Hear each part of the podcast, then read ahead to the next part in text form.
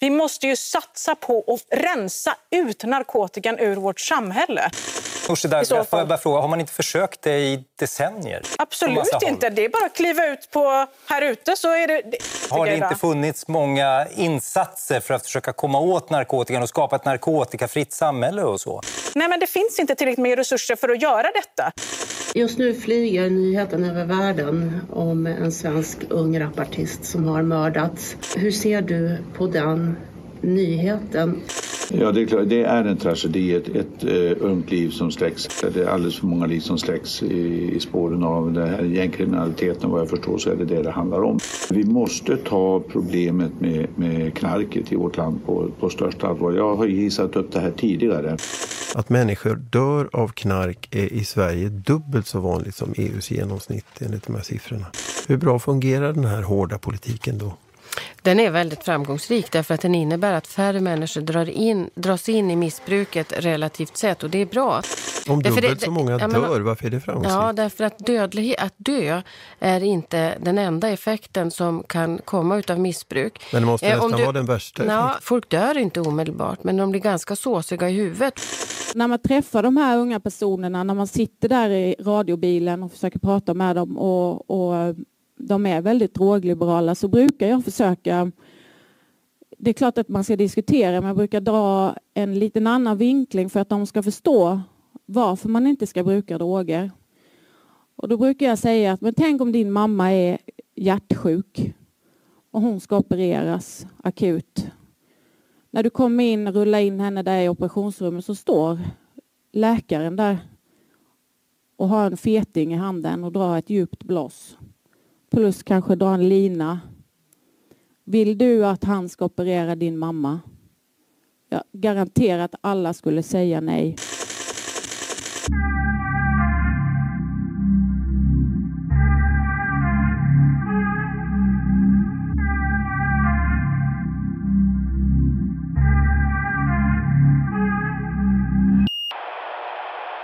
Jag vill börja i slutet av boken Johan. Ja. Det var väldigt gripande för mig för att boken i helhet, du är jävligt neutral i hur du tar upp och lägger fram alla olika sidor av det. Han? Jag tycker det. Men det är för att jag är vinklad åt din sida. Ja, neutral från din håll. Okay. Men det var en grej som grep mig, för sista kapitlet är mer som ett brandtal. Men det är en grej som fångade upp mig specifikt och du skriver Media har misslyckats med att granska makten, framförallt under det 1980 och 1990-tal där den svenska linjen om narkotika knådades fram och cementerades. Dessutom, vilket borde få många journalister att börja svettas, har vi aktivt bistått politiken och agerat megafon åt de personer och organisationer som borde ha granskats. Och det här säger du i samband med att du satt i ett redaktionsmöte på SVT, om jag inte missminner mig. Ja, exakt. Det, det handlar ju stort om, alltså för att knyta ihop säcken generellt också. Och jag menar, det som finns med i boken är ju toppen på ett isberg, men om, om man bara ska backa lite, så någonting som jag verkligen eh, tyckte var jobbigt när jag höll på med researchen för det här, som jag höll på med väldigt länge, det var ju att se hur mitt eget skrå hade misslyckats i den här frågan.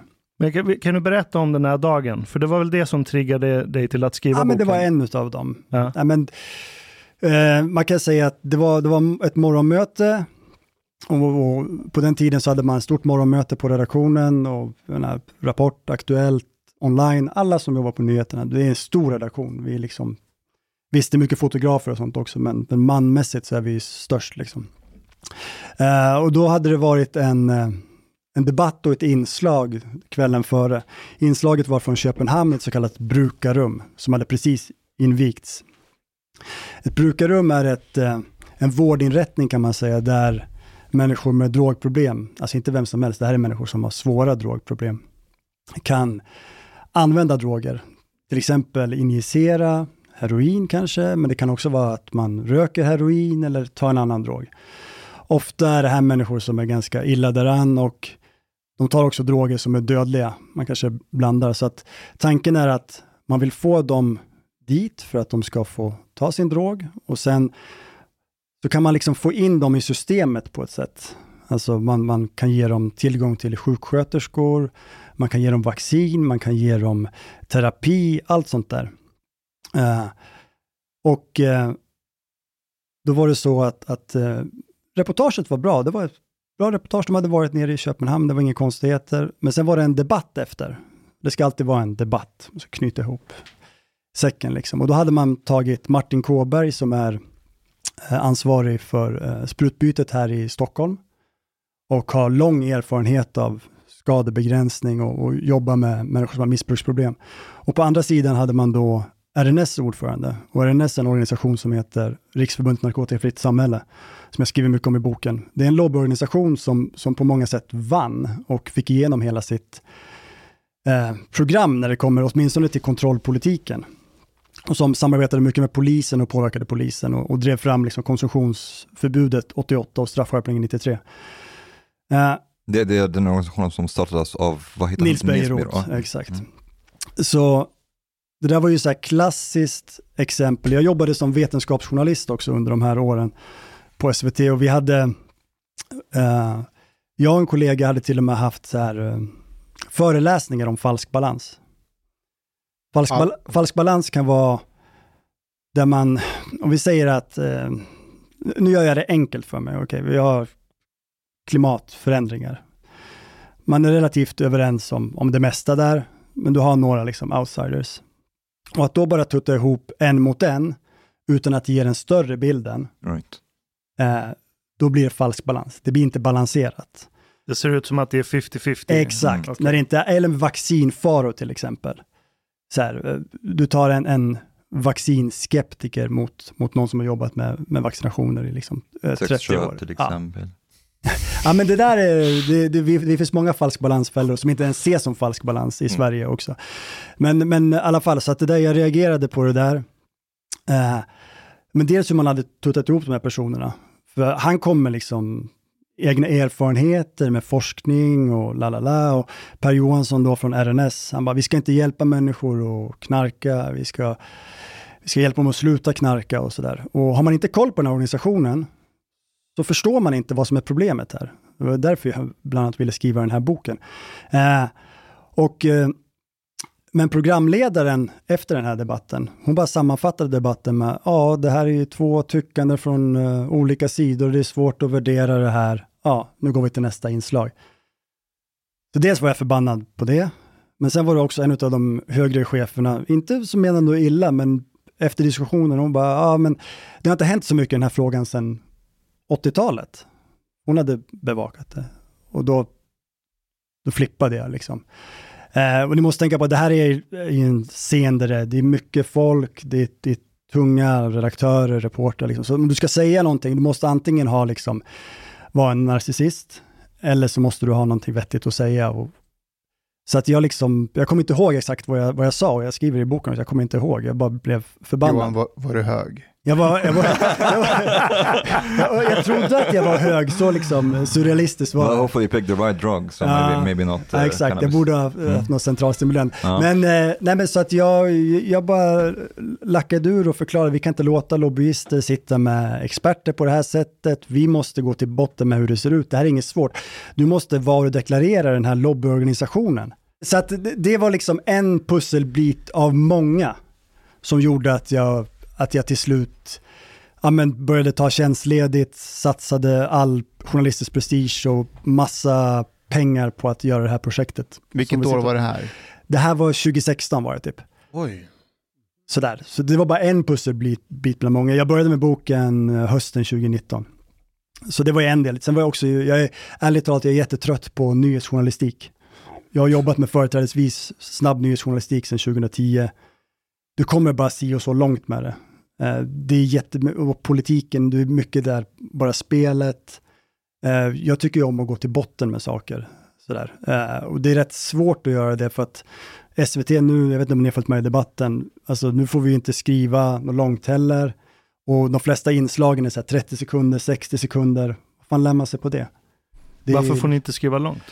Ja, men det är det här med tidningsutgivarna och sådär, och konkurrens och, och så. Tasta mm. in på deras områden. Vilket jag förstår också. Däremot, Förlåt, jag fattar inte. Men SVT är ju ett, ett, ett tv-medium från Ja. början, precis som radion är. Om ni, om ni har sett radions nyheter nu, de har ju liksom tre punkter. Just det. De har ju knappt något text alls. De får kritik av andra för att de också skriver långa texter. Det ska ju tidningar hålla på med. SVT ska Exakt. hålla på med bild. Det var inte det man, Aha, man fick okej, liksom. okej. Det var inte därför SVT kom till en gång i tiden. Sen kan man ju Nu ändå är det en ha... annan värld. Vad sa du? Men nu är det ju en annan tid. Ja men exakt, så att, men det där det ska bli ett nytt långt avtal nu så det är massa politisk diskussion om det där. Sen kan jag tycka att jag förstår det. Sen kan jag tycka att så här, egna granskningar, till exempel när UG gör stora gräv Ja, eller någonting, då är det ju bara bra att SVT också har mycket text så att andra medier kan ta det och göra rewrites och gå vidare. Mhm. Men jag tycker, men det, då pratar jag om originaljournalistik, men jag förstår ju diskussionen. Mm. Och jag gillar att skriva. Alltså, när man gör ett inslag till Rapport eller Aktuellt, eh, du får ju knappt med någonting. Nej. Men jag menar en nyhetstext på 3-4 tusen tecken, då kan du få med mycket. Och nu har jag skrivit en bok, då får man räkna ord istället för tecken. Så det är nice. Men jobbar du inte alls på SVT? Jo, jo, jag är tillbaka sedan eh, januari nu, men jag jobbar 75 procent. Och vad gör du då? då? Nu är jag tillbaka på online, så att typ det man ser på SVTs app. Typ mycket direktrapportering, det har varit massa Ukraina och grejer. Blev det sådana snabba clickbaits? Men vi, jag tycker inte vi kör så mycket clickbaits nu. Faktiskt inte. SVT är bra på det. Det får jag ändå ge dem. Men det gör ingen Det är annan. mer du, din tidning Fast det gör inte de andra där. heller så mycket. Jag tycker typ, ja, som Expressen och Aftonbladet, det fanns ju en tid där det var väldigt mycket clickbaits. Mm. I alla fall Expressen har ju gått mycket mer åt, ja men de är ju, det är den fina morgontidningen nu med sina långa reportage, de lägger mycket pengar. Ja, Fast de är väl ingen morgon, de är väl kvällstidning? ja, för, Expressen? ja, för, förlåt. Alltså, Sen DN vet jag inte, men det går väl bra för, det går väl bra för de flesta medier nu. Nu får vi se vad som händer i liksom lågkonjunkturen. Men det var ett tag sedan det pratades om mediekris. Ja, men det, har, alltså, det går bra och DN låser ju upp sin sajt hela tiden. Om jag märkte. Jag tycker det är bättre när de är låsta så färre läser dem. Men-. Men alltså, de, vadå, de, det är väl eh, olåsta tag och så låser de, eller? Nej, men de, de kör ju så här, nu är kriget i Ukraina, vi låser upp sajten. Valet, Ah, vi låser upp sajten. Men det är hela Det är tisdag, tiden. vi låser Ja, upp Det är alltid en anledning att låsa upp sajten. För att visa sig god också. Ja. Men, eh, hur har boken mottagits av dina kollegor på SVT? Ärligt talat, jag måste säga att jag var beredd på mycket mer tjafs och skit. Och det har hänt sjukt mycket i den här frågan på bara typ två år. Bara sedan jag började med att skriva den här boken. Eh, vilket är lite, ja men det, det finns en så här, Eh, det finns ett, eh, det fanns en dansk eh, journalist och författare som skrev en bok om Sverige och svenskarna, på tal om det, 1982, som heter Fallet Sverige, en dansk skalle på det svenska förmyndarsamhället. Jätterolig bok, han går igenom allt han hatar med Sverige. Typ att man inte får köpa alkohol klockan, innan klockan 12 och allt sånt där. Det var 80-talet, så det var ännu mer så förmynderi. Men han har ju den här, han säger så här, redan då, skam den som inte tror att svenska media ger sig på fienden först när den är på väg att falla. Det är ju verkligen typ det som håller på att hända, tycker jag, med narkotikapolitiken. Nu har det blivit så mycket uppmärksammat, så nu börjar andra börja tassa in på det här. Jag menar typ, eh, Nooshi kan få en fråga om legalisering när hon säger att liksom, vi ska rensa ut narkotikan i hela samhället. Det hade varit otänkbart för bara tre år sedan. Ebba Två fick den sedan fråga också från Ashkan. Vadå? Du ställde- Ebba, Ebba Busch, du ställde Ja, men, frågan. ja, men, Ja. exakt, och det blev ju katastrof. jag menar alltså inte för er skull, men jag menar, det, vad Nej, var det för... men, vad men det det, det är också intressant. Det- Okej, det- din bok Vi ger oss aldrig och det står eh, på boken, så gick det till när Sverige förlorade kriget mot knarket. Och när du sa det, Ashkan, eh, the war on drugs, Ebba sa, men vi har inget krig mot knark. Ja, men det stämmer inte. Däremot så har vi inte haft det här militära kriget som USA hade nere i Sydamerika och även, jag menar USA på, jag vet inte om ni, ni har läst om det, men på 80-talet när det blev vanligare med så inhemsk odling av cannabis uppe i, i Kalifornienbergen, då körde ju Apache-helikoptrar och, och specialstyrkor ner där och brände. Alltså man, man la sjuka pengar på det där. Vilket i sin tur ledde till att man började odla inomhus och hydroponics och allt det här. Så att det här kriget, militära kriget mot, mot speciellt cannabis på den tiden, det ledde till att man gömde cannabisodlingar mycket bättre. Och det ledde också till att det blev starkare och starkare för att det var bättre att odla inomhus. Och det där är så klassisk grej med ju mer, alltså det kallas ju så ballongeffekten lite grann. Alltså trycker du någonstans på en narkotikamarknad, då kommer det ut någon annan, det händer saker. Vi kan se det även i Rinkeby, vi har ju pu- pumpat in med polisiära resurser. Vi har inte lika mycket marknad i Rinkeby centrum, men vad händer? De är ju och säljer utanför min eh, tunnelbanestation Västra skogen. Hela tiden. Ja, ja, men det, och, Det är därför jag har ändrat mig helt och hållet. Men och så kommer det att vara, och det där gäller ju även typ, alltså kolla, det är ganska intressant just nu, det här snackar ju ingen om i Sverige, för vi är ju helt liksom illiterata när det kommer till narkotikadiskussioner, men nu är vi i ett stort skifte där vi går från liksom plantbaserade droger till syntetiska droger. De syntetiska drogerna kommer ju ta över förr eller senare. Och de är mycket starka, kolla USA, och opioidkrisen och sånt där. Det är det som också händer när man trycker till mot vissa droger. Då anpassar sig marknaden. Jag menar de mexikanska kartellerna idag har gått från cannabis till heroin. Två ganska jobbiga saker, för du måste odla cannabis, du måste odla vallmo. Men nu gör de metamfetamin på ett P2, P2P-sätt, vilket gör att man kan göra det jävligt effektivt i labb, som ingen kan se från någon helikopter. Och där översköljer man USA med. Så att alltså narkotikamarknaden förändras hela tiden. Eh, och den här, det måste man liksom förstå. Och det är det jag tycker är intressant med Holland, när de skapade sin narkotikapolitik. Det är därför jag tar upp det i boken också. De sa redan från början att vi kommer inte kunna kontrollera narkotikaproblemet, utan vi, eh, narkotikan är liksom ett, ett fenomen som tillhör moderna samhällen och vi måste lära oss att liksom kontra det hela tiden och det kommer påverkas av både eh, internationella och nationella kulturella trender. Det är det vi ser nu. Mm. Eh, Det finns en väldigt hög, eller stark tro på att man med politik kan styra hur mycket människor använder droger i ett samhälle. Det, och det tror ju verkligen många svenskar, eh, tror människor överlag, men det stämmer ju inte heller. Kolla på alkoholen idag, vi har mer tillgänglighet på alkohol än någonsin, men kidsen dricker mycket, mycket, mycket mindre But, än min generation. Och det har ju med kultur att göra. But, but this is also something that's interesting because reading your book, um, there is always this question about how culture changes. Is it top down or bottom up? And it seems that the government and the media have really succeeded to shape the Swedish culture when it came to the drug question, uh, which is really fascinating. So, but so c- can you can you talk a little bit about that and maybe about also like the the media's role because it's like uh, it it has been like used as an instrument of of the government. Men, och det är ju helt sant fram till typ slutet av 80-talet, tidigt 90-tal. För vad hände då?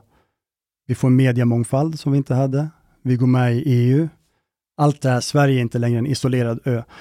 Vet, vi, vi är väldigt bra på att så här, klappa oss själva på ryggen och säga att vi är duktiga, men hur mycket har egentligen att göra med att vi är så här, vi har mycket, vi har liksom bra tillgång på råvaror, vi ligger skyddat uppe i norr. Alltså vi, vi har tur, ärligt talat, med vår geografiska läge. Eh, Så, så det spelar ju in där till exempel. Nu har, vi ju, nu har det blivit en katastrof för att nu har ju Sverige blivit en transitmarknad också med tack vare gängen. Så nu, nu har vi på något sätt lyckats bli ett transitland trots att vi ligger liksom långt uppe i norr, vilket är en jävla bedrift. Men Are we now a transit country? ja, det är svårt att veta hur mycket, men det är definitivt så och det har att göra med att den organiserade brottsligheten idag och narkotikamarknaden har professionaliserats så inåt helvete de senaste 20 åren. Så det finns inte den typen av liksom hippie-langare riktigt på det sättet. Det är klart att det finns, men nu är det ju så att du har ju nätverk som kontrollerar allt från odling i Marocko och hela vägen upp hit. Och vad händer då? Jo, det blir mycket mer värdefullt och då är det också mer pengar att behöva försvara med våld. Så att det har verkligen hänt mycket med narkotikamarknaderna i, i, i de senaste 20 åren. And you don't really need to get your drugs on the street right now. You can get them in the mail. Ja, men, men till exempel, även om det är fortfarande en liten del. Men även, de har ju också digitaliserats, för jag menar, de flesta överlåtelser sker via Wicker eller olika appar, även om man droppar över den. Men, men för att gå tillbaka till, Sverige har ju verkligen lyckats att indoktrinera sin, eller i alla fall flera generationer i den här frågan. Och det har att göra med att man har lagt väldigt mycket pengar från 60-talet till slutet av 80-talet, fram till typ 90-talskrisen kan man väl säga, eh, på att, att dunka in ett budskap kring drogerna.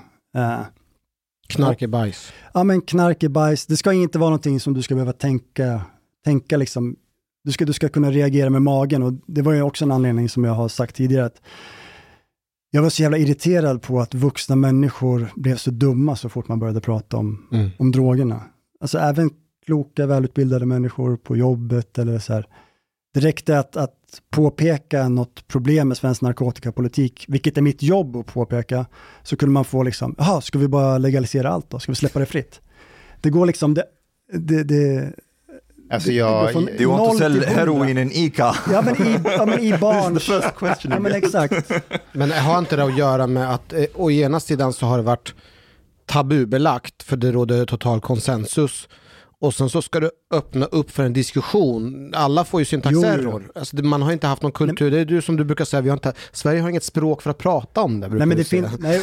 Det är du som brukar säga det. Ja, men du har helt rätt där, och så, och, och så är det ju. Men, men det är en ganska stor generationsklyfta här också. Typ om man ser 90-talister och uppåt, de som inte har varit inne i den här övertalningsapparaten. Men, men eh, det lades ju verkligen väldigt mycket pengar, alla var överens. Och för detaljer så går jag igenom det där i boken och som sagt, det där är ju toppen på isberget. Jag kunde ha liksom skrivit en, en åtta gånger så lång bok med tokigheter och liksom visa på indoktrinering. Men, men Sverige var ju, och som jag också skriver någonstans i det här kapitlet med, med Holland, att Sver, svenskarna var ett folk som lät sig styras uppifrån. Och vad beror De det kanske- på då? Ja, det beror på, det, det är den så här kuggfrågan. Men är det inte så, you att, att, men är det inte så att vi svenskarna vill gärna att någon kommer och säger åt oss hur saker och ting ska vara? Går det inte tillbaka till kristendomen och husförhören och så här att prästen kommer dit och har läxförhör. När vi är ute och föreläser från po- polisens sida så vill alla bara säga ja, det är ingen som kommer med kritiska frågor heller. Nej men det är så och sen byter man sida som kollektiv över natten och så pratar ingen om det. Eh, och så kommer det säkert bli i den här frågan också. Men då är det ju bara det att det är ingen som behöver ta ansvar för det som har varit.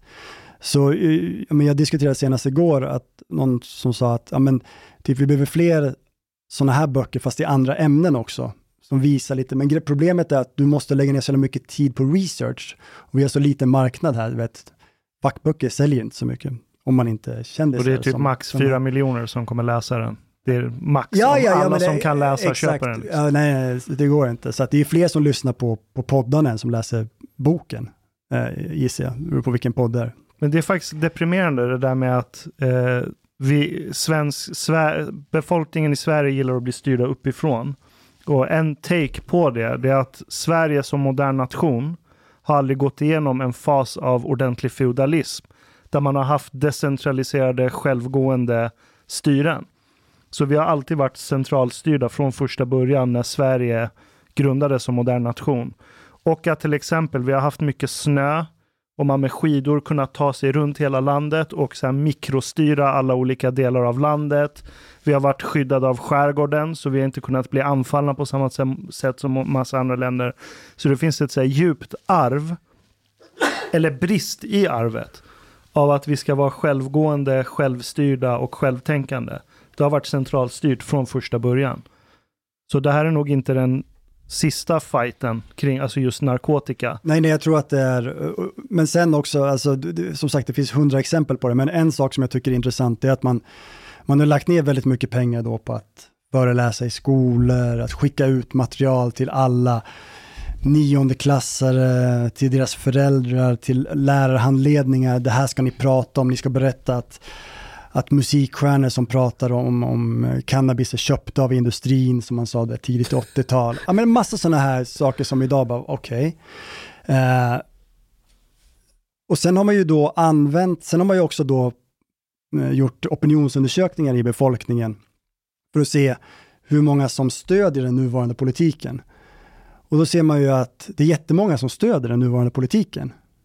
Okej. Alltså uppemot 90 procent Ja, över. exakt. Och sen använder man de här opinionsundersökningarna längre ner i strömmen för att visa på hur framgångsrik politiken är. Och så har det ju varit, och ju färre liksom, eh, bevis på att den svenska politiken har varit lyckad, och de har blivit färre och färre ju närmare nutid vi kommer, desto mer har man liksom accentuerat det här att politiken har en stark stöd i befolkningen, som att det är ett bevis för att politiken i sig är lyckad. Vi måste, vi måste markera. Ja, man måste markera. Och, och, och, eller liksom att man lyfter fram att i Sverige är det si och så många, alltså långt fler ungdomar som tycker att cannabis är väldigt farligt än i resten av Europa. Jag tänkte på det, när du säger att man visar det här att nuvarande lagstiftning har starkt stöd i befolkningen.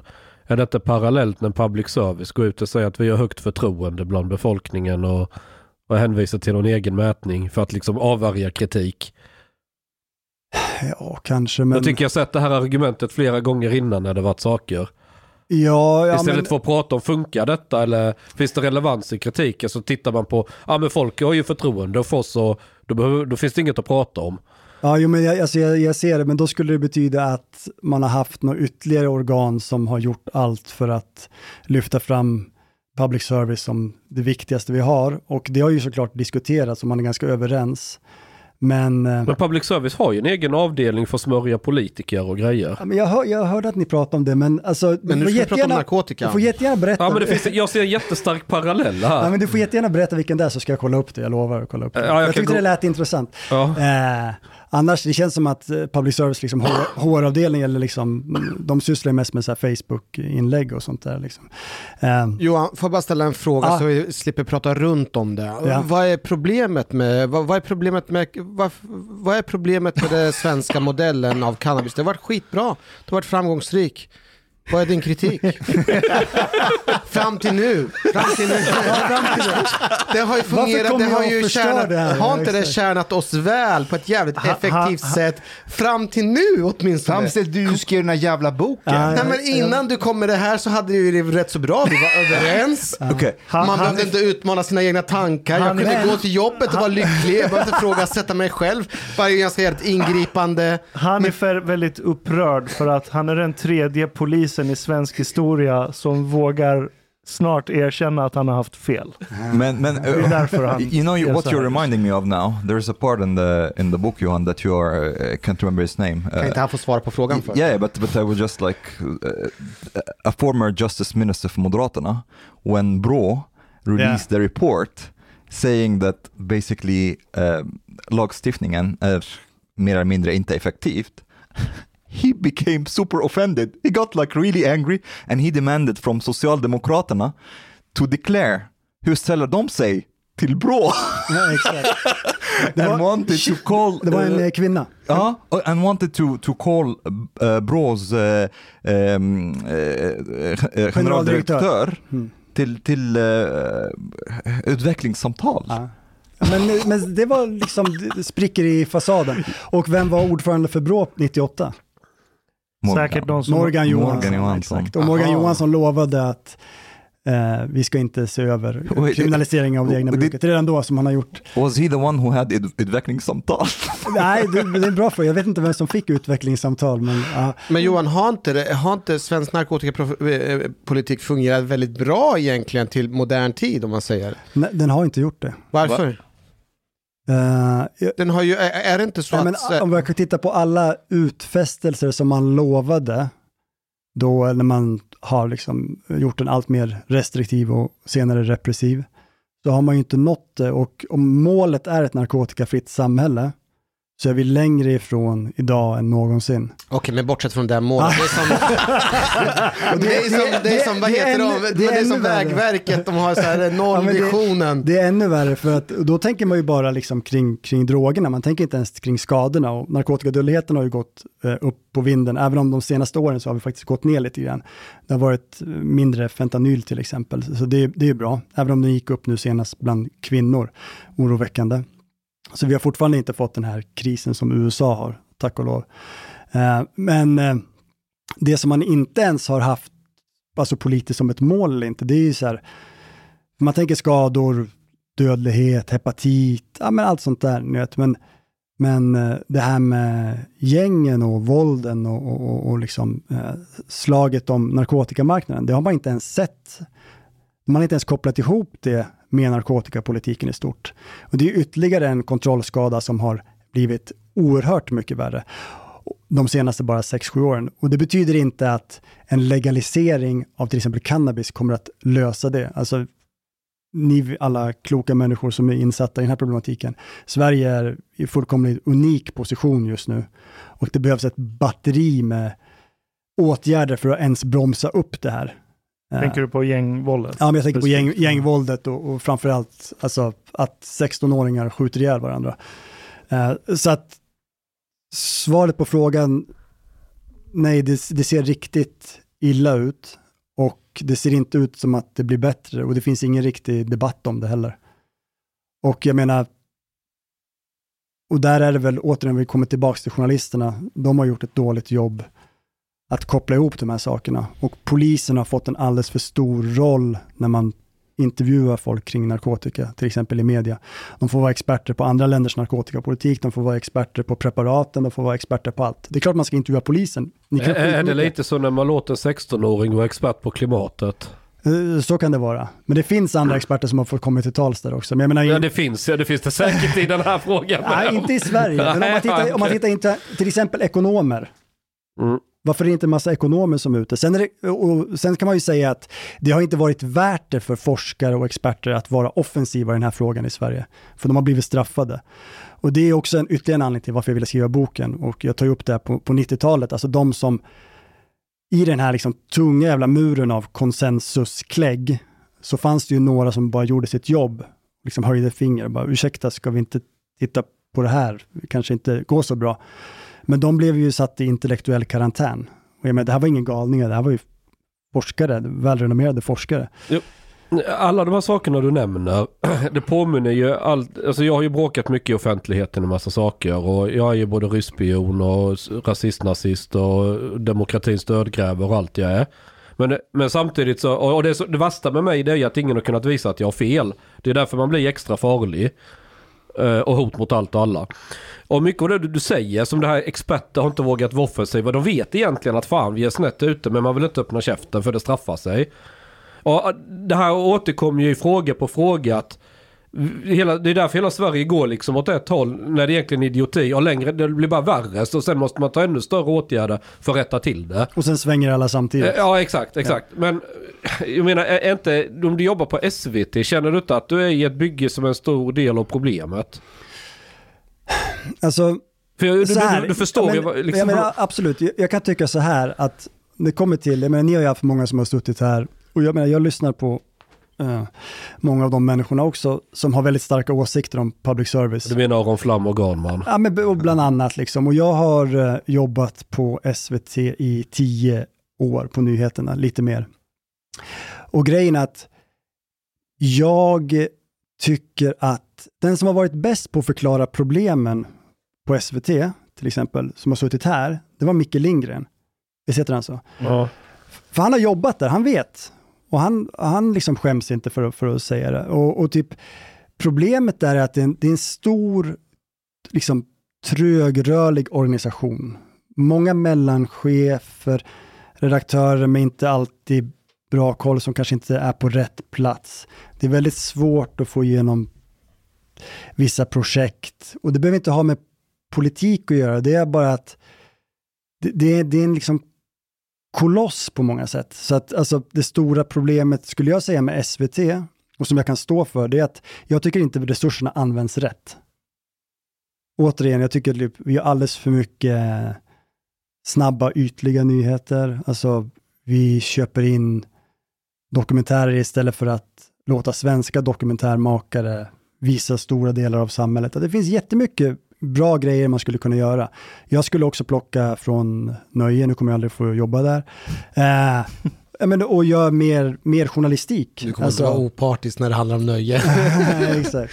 Nej, men så att, jag, men, alltså, jag vet inte om det är svar på din fråga. Jag, jag tycker att kritiken, jag säger så här, de, det är så många som jobbar på SVT. Ja. De- Lika, det många speglar- som, lika många som på CNN eller vad det var. Ja, men det, speglar, det speglar också befolkningen lite grann. Jag, jag tycker att Spe, spegla SVT befolkningen. Ja, men det, jag, jag, ändå, alltså jag skulle ändå säga nyheterna. Chang, jag håller på att börja bli frustrerad. Det är för första gången som jag ser fram emot att prata om cannabis och droger. Men han jobbar ju på SVT. Ja, men, det, är- vi har pratat halvtimme om SVT Ja, men Ja, Nej, men jag, jag tror så här, alltså problemet till exempel om man säger politisk vinkling och sånt där. Jag- Jag tycker det stora problemet är väl snarare att man är lite vindflöjel, skulle jag säga.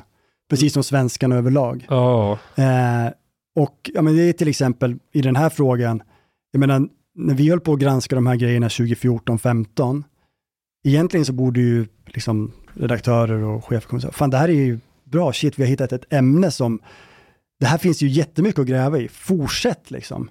Men vad säger dina kollegor om den här boken? Skulle inte det vara material för SVT att djupgräva i? Jo, absolut, men frågan är i vilket format. Alltså det skulle ju funka, eh, jag och en kollega pitchade in, eh, pitchade till Dokument inifrån typ 2015 Ja. och göra en, liksom en, en för, för det sjuka är med svensk narkotikapolitik, så mycket som finns, det är att det har inte gjort ansvarsutkrävning. Jag gör en del i boken, jag lyfter fram organisationer, personer och sådär. Det Men nu menar jag sätta folk på kamera och, och grilla dem. Det har inte gjorts och, och det, det är så många som är, har antingen gått bort nu eller är typ för gamla för att sätta på kamera. Eh, Det är stötande, alltså det, det är den typen av journalistik vi borde göra mera. Så att, eh, men jag har lite mer dokumentäridéer, men liksom på nyheterna är det svårt att göra den fördjupningen som Man, behövs. alltså, man lyckades göra av Diamant Salihos bok, gjorde man ju ett program. En dok- eh, Ja, de gjorde på den... Våra barn dör. Ja. Jag kan tänka mig en massa olika vinklar man skulle kunna den här Absolut, boken. alltså, men återigen, när vi är inne på drogerna, alltså det finns saker som är fina att granska, det finns saker som inte är fina att granska. Det här är fortfarande en sån sak. dirty. Det, det är lite, även om det är ingen som liksom säger det rakt ut nu, så, och jättemånga kollegor har varit jätteintresserade, flera har köpt boken, kommit och tackat, läst den och sådär. Men från chefshåll tror jag man är lite avvaktande också, så här, hur landar det här? Jag Men, men är det ju jag menar- ren jävla populism? jag menar, eh, ja men samtidigt, jag får ju liksom, jag har ju gett mig ut på djupt vatten och liksom eh, På verkligen... vilket sätt har du gett ut på, alltså faktu, rent faktamässigt? Nej, jag, jag, på menar, jag menar bara, ja, ja, men jag menar att jag har gjort ett projekt som jag liksom har gjort massa research. Sen alla historier har ju sin vinkel liksom. Det kunde komma 20 böcker om narkotikapolitik. Men, men jag menar bara att eh, eh, de är välkomna och, och eh, På vilket sätt har du gett ut på djupt vatten? Det för det ämnet är som det är. Jag har gjort sjukt mycket research, jag har läst sjukt mycket. Det är sjukt mycket referenser, det är sjukt mycket källförteckning, allt Ja. sånt där.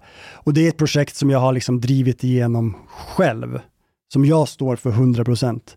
När man gör granskningar på SVT är det ändå liksom, det finns en organisation, det finns redaktörer. backad av kollegor. Ja, men det finns alltid en uppbackning Mm. liksom. Eh, Det här, jag är ju helt, eh, men det ville jag också ha det så, jag är helt ensam där ute liksom. Eh, vi- vilket är nice, för jag står för det som, som står här. I'm, I'm very interested in, in the period between like the 60s to the 90s. Ja. Var public service saklig och oberoende? Eller var det en instrument som, som används av, av, av uh, olika... Jag, jag kan säga så här, alltså när det kommer till drogerna, alltså 80-90-talet, Mm. både SVT och SR, de var inte så intresserade av frågan, ärligt talat. Det var en fråga som var väldigt stor i vissa morgontidningar, men absolut i kvällstidningarna. Och de som sticker ut är Expressen. Expressen har från 60-talet, slutet av 60-talet, när man lät Nils Bejerot skriva en, en bilaga som de skickade med till senare kampanjer man har kört. När man jämfört langning med, med, med mord och, och så här, man har gjort, ja men Dödsknarket var en lång serie de körde och man hade rubriker som Sätt ett elstängsel runt Holland, Ja till EG, Ja till fritt knark. Alltså det här klassiska kvällstidningskampanjjournalistik. Så det är framförallt där skulle jag säga att man har, har sett det. Eh, från public service så, så uppfattar jag mer som att man var ganska ointresserad. Man hade ju inte heller den tonen och kvällstidningarna på den tiden kunde vara ännu mera liksom, kampanjdrivna och, och ännu mer så här, retoriskt hårda. Jag älskade hur de eh, eh, beskrev eller rapporterade från den här Ja, ja, det- FN-konferensen där drottning Silvia pratade. Kan inte du berätta lite om det? Mm, det var ju katastrof på alla sätt och vis. Men, jo, men eh, 98 så var det en stor UNGAS-konferens. Det är en sån där man samlar massa prominenta människor i FN-skrapan och så har man ett ämne som man går till botten med. Och det här var liksom den sista stora sån narkotikakonferensen där man fortfarande trodde på kontrollpolitiken.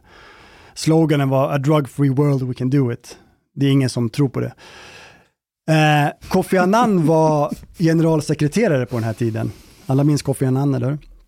Eh, precis innan konferensen startade så publicerades ett öppet brev i New York Times 500 experter, eh, ex-presidenter, Sydamerika, eh, ex-försvarsminister, USA, forskare från hela världen.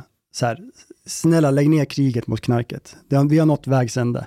Man pratar inte ens om legalisering, man sa bara, alltså det har kostat mer, låt oss åtminstone säga att det har kostat för mycket och vi måste gå vidare. And just chill. And just chill, ja men typ... När, när var det här? 98? 98. Så här, vi, vi måste ta ett omtag om allting. Eh, I alla fall, och eh, eh, det här blev ett jävla ramaskri i Sverige för att det var 12 stycken svenskar som hade skrivit under det här brevet. Och då hade Expressen en utrikeskorre i USA som var en person som har drivit en ganska personligt hård kamp mot allt som heter knark. Hon eh, har till senare rapporterat från Cannabis Cup till exempel. Så väldigt, ja men det var typ så här, eh, rubriken var någon, någonting, du vet, katastrof, hasch-VM och så vidare. Det var ganska roligt.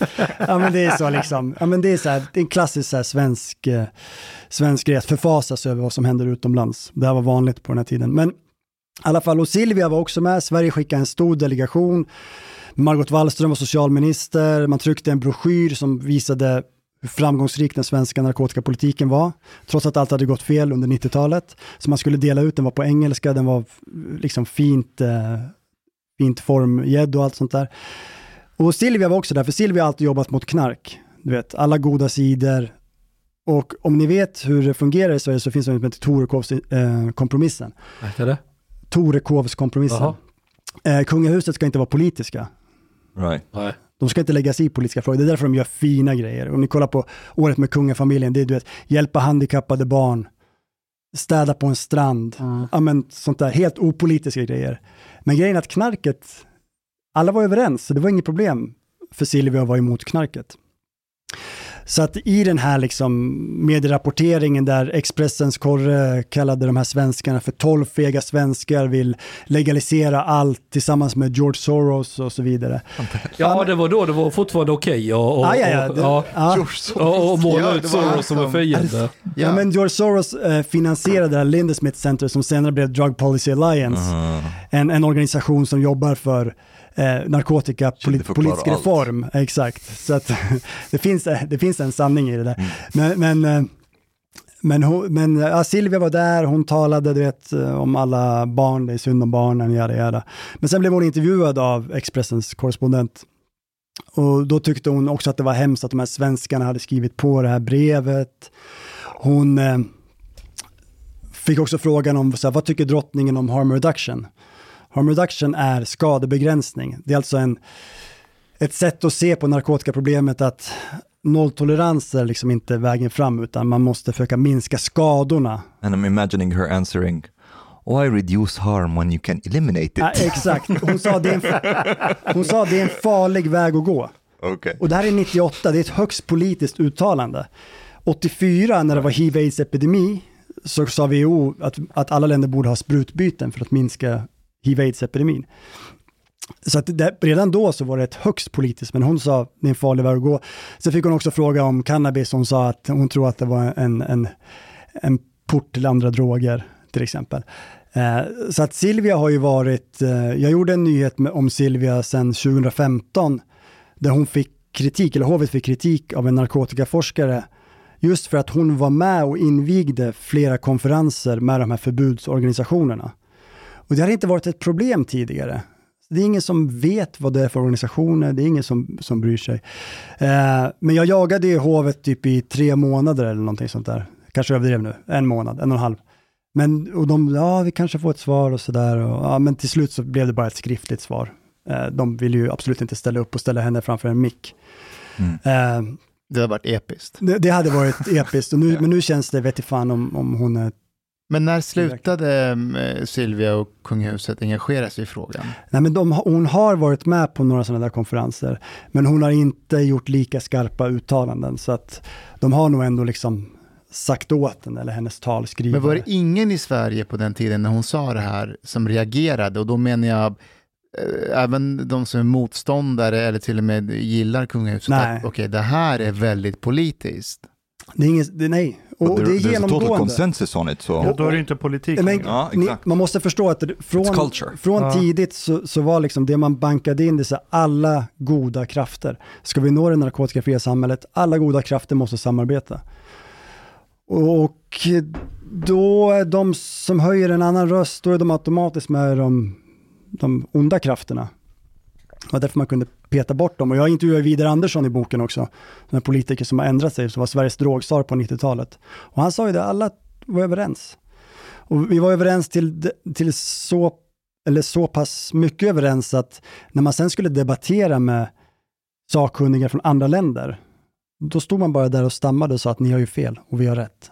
Det var ingen som övade sig på att debattera om narkotika. Som i, i alla andra frågor, där alla är överens i Sverige. Det är lite så.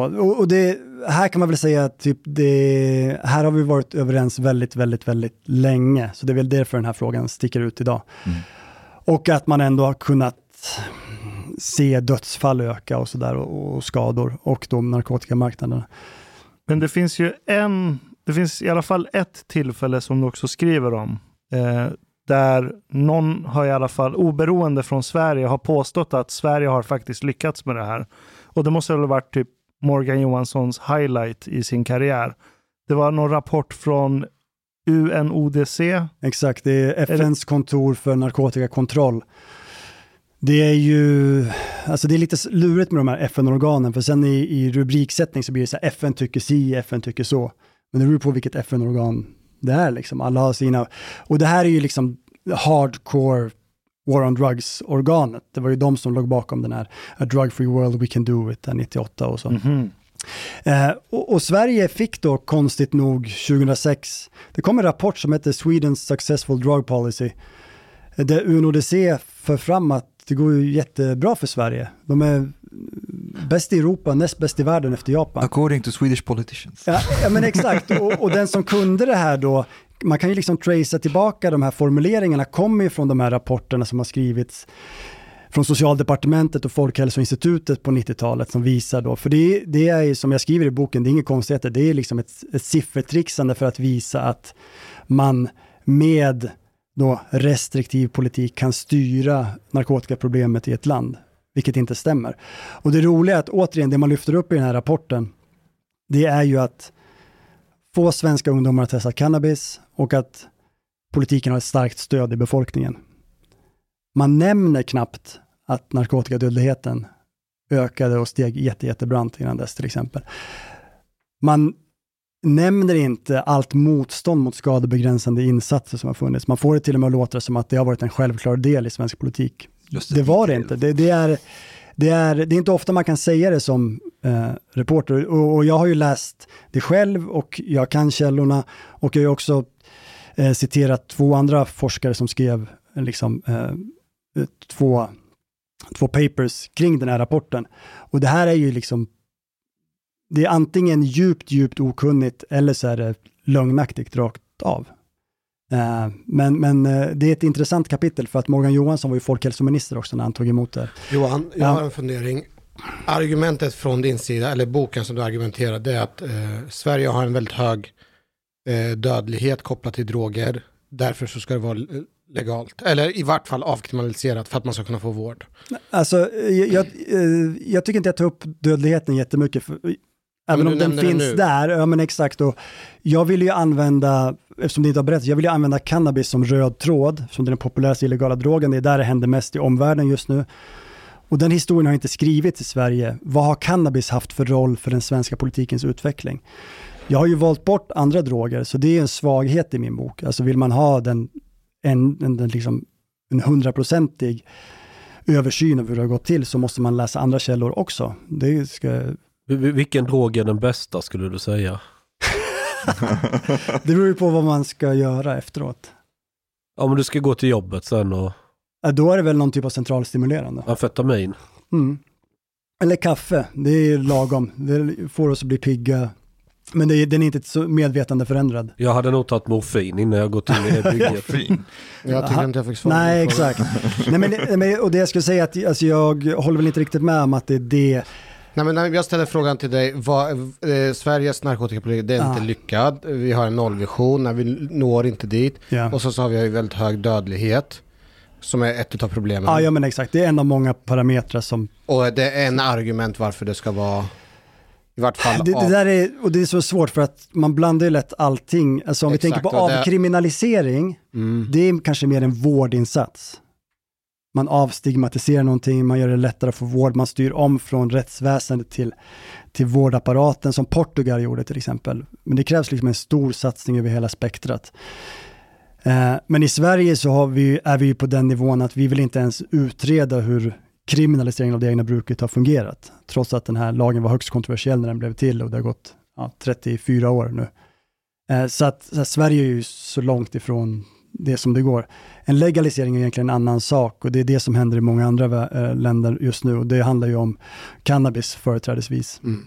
Och det är en mer, det kanske hade, skulle ha en mer, eh, mer effekt på brottsligheten, åtminstone över tid.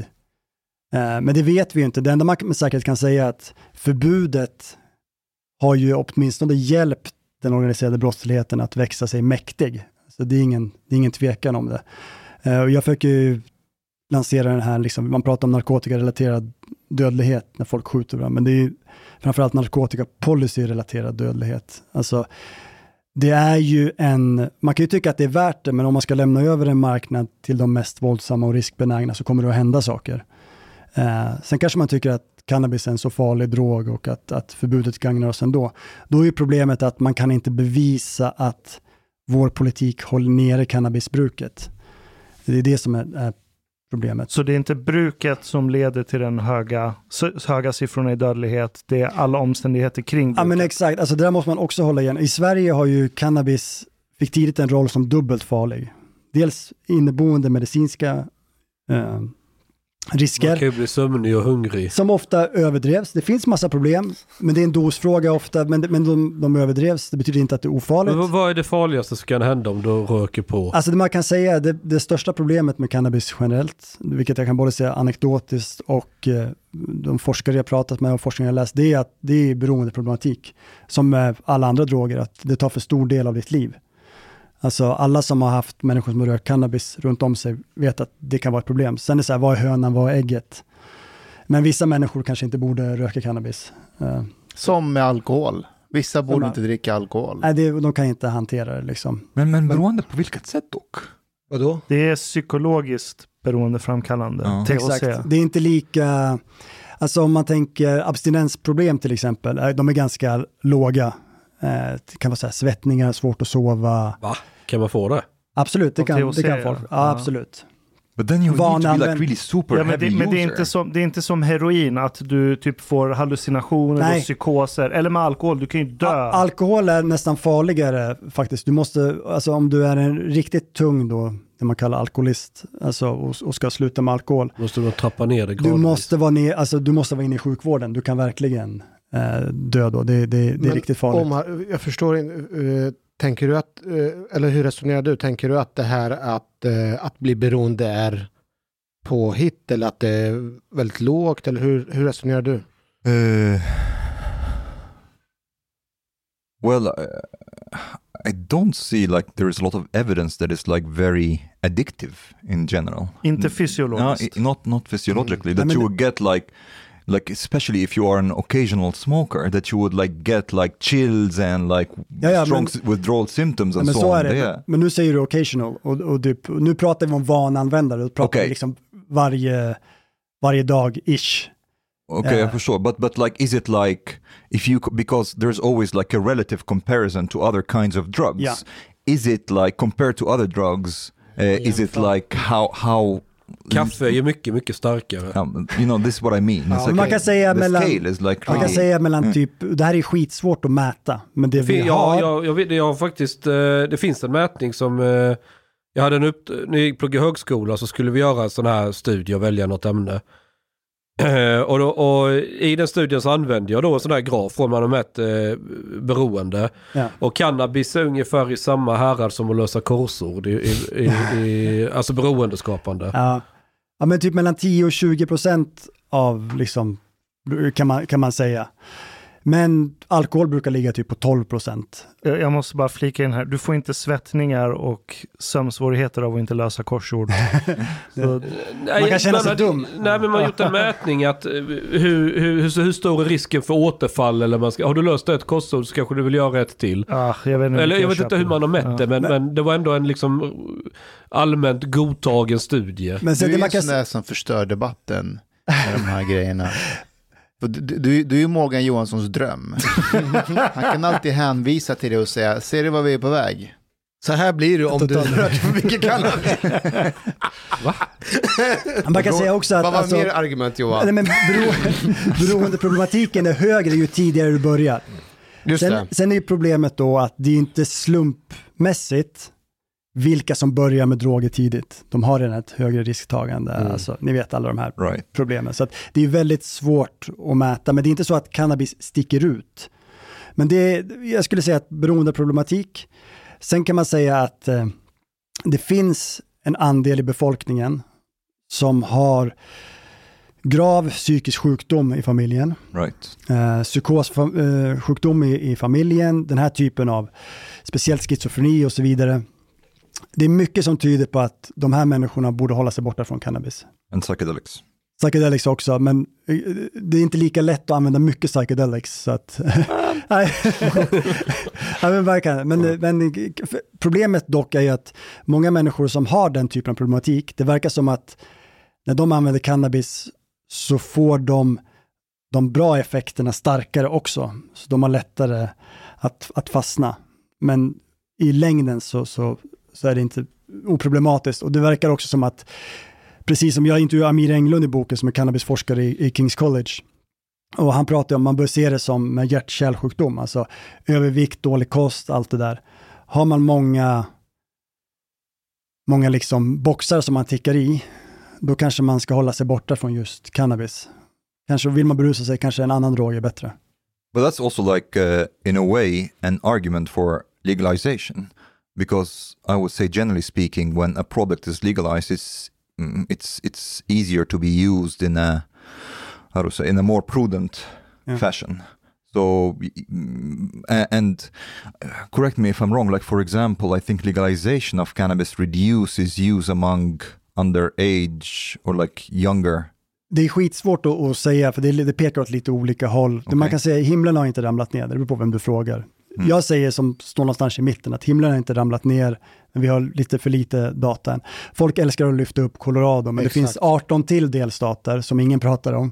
Sen ska man inte underminera den kulturella aspekten också, som är Exakt. skitsvår att mäta. Exakt. Jag kan tänka mig att det skulle skjuta i höjden här i Sverige, för att Ja. det har varit så förtryckt så länge. Och att vi har redan ett relativt, om vi jämför med Frankrike, Storbritannien, många länder. Jag menar, Sverige är en alkoholkultur först och främst. Det är klart att cannabis är spritt som fan här också, den, illegal, den populäraste illegala drogen. Men jag tror att i just Sverige så skulle man kunna se en högre ökning framöver än i många andra länder, för där har man redan nått ett, vad ska man säga, ett tag. Sen finns det också något oroande med att Sverige är en berusningskultur.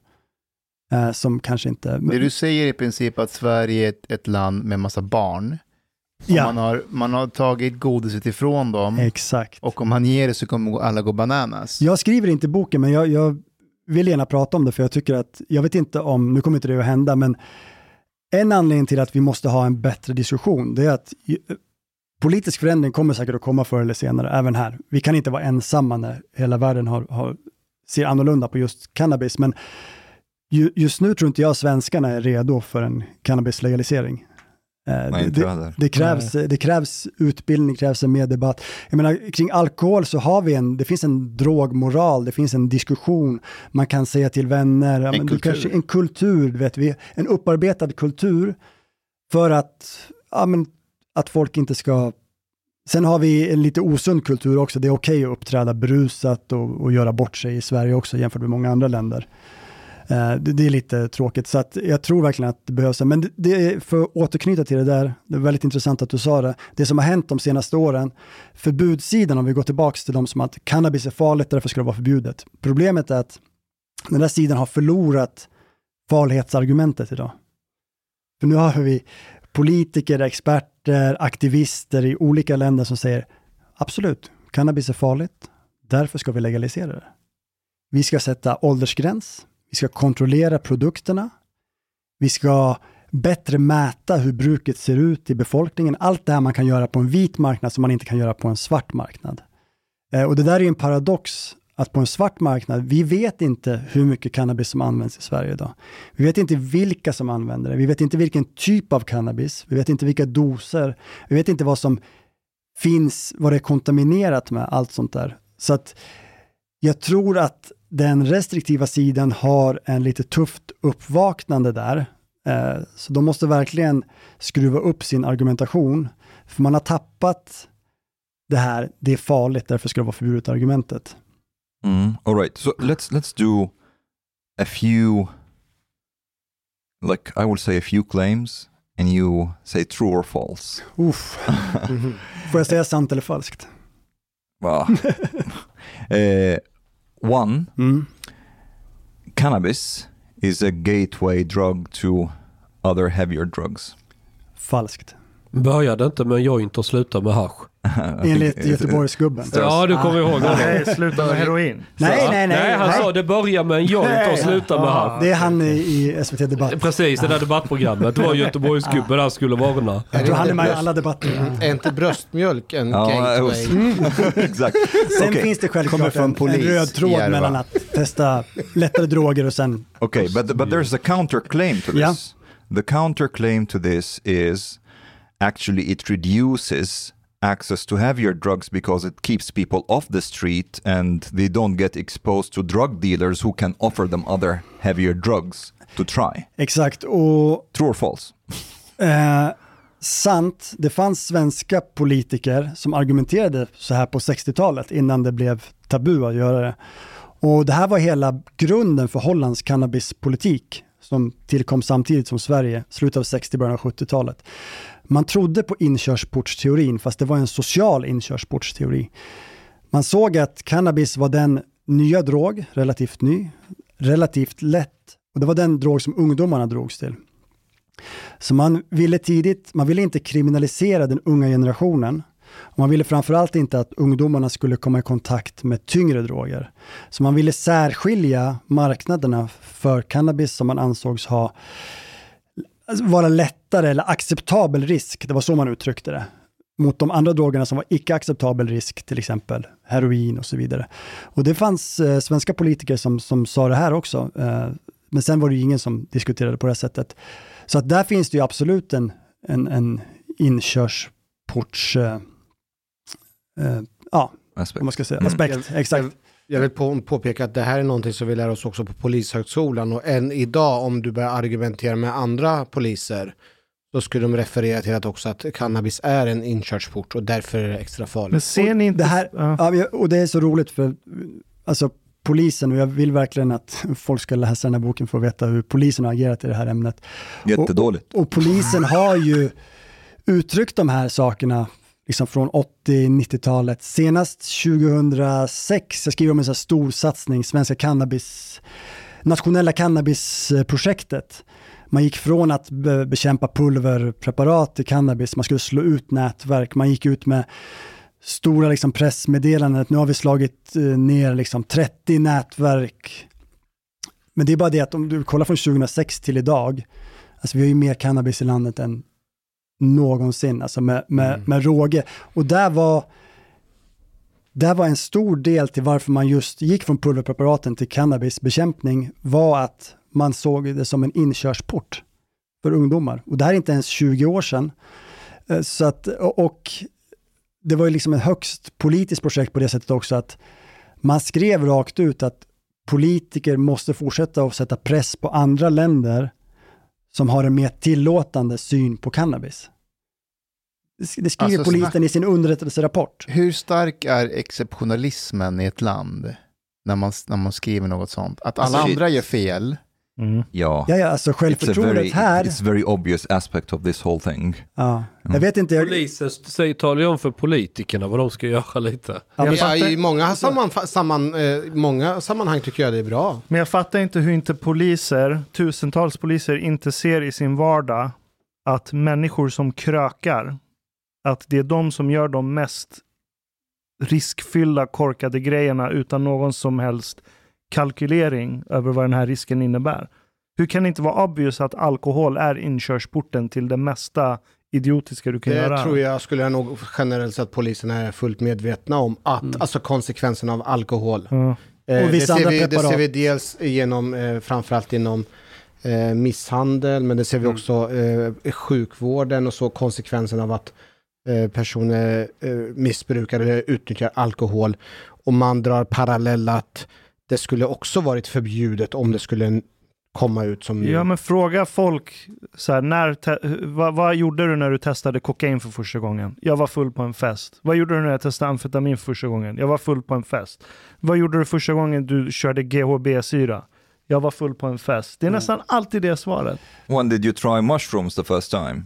Jag var inte full på en fest. Inte Det är bra och det är generellt, man ska ge lite råd också, lite så här skadebegränsning.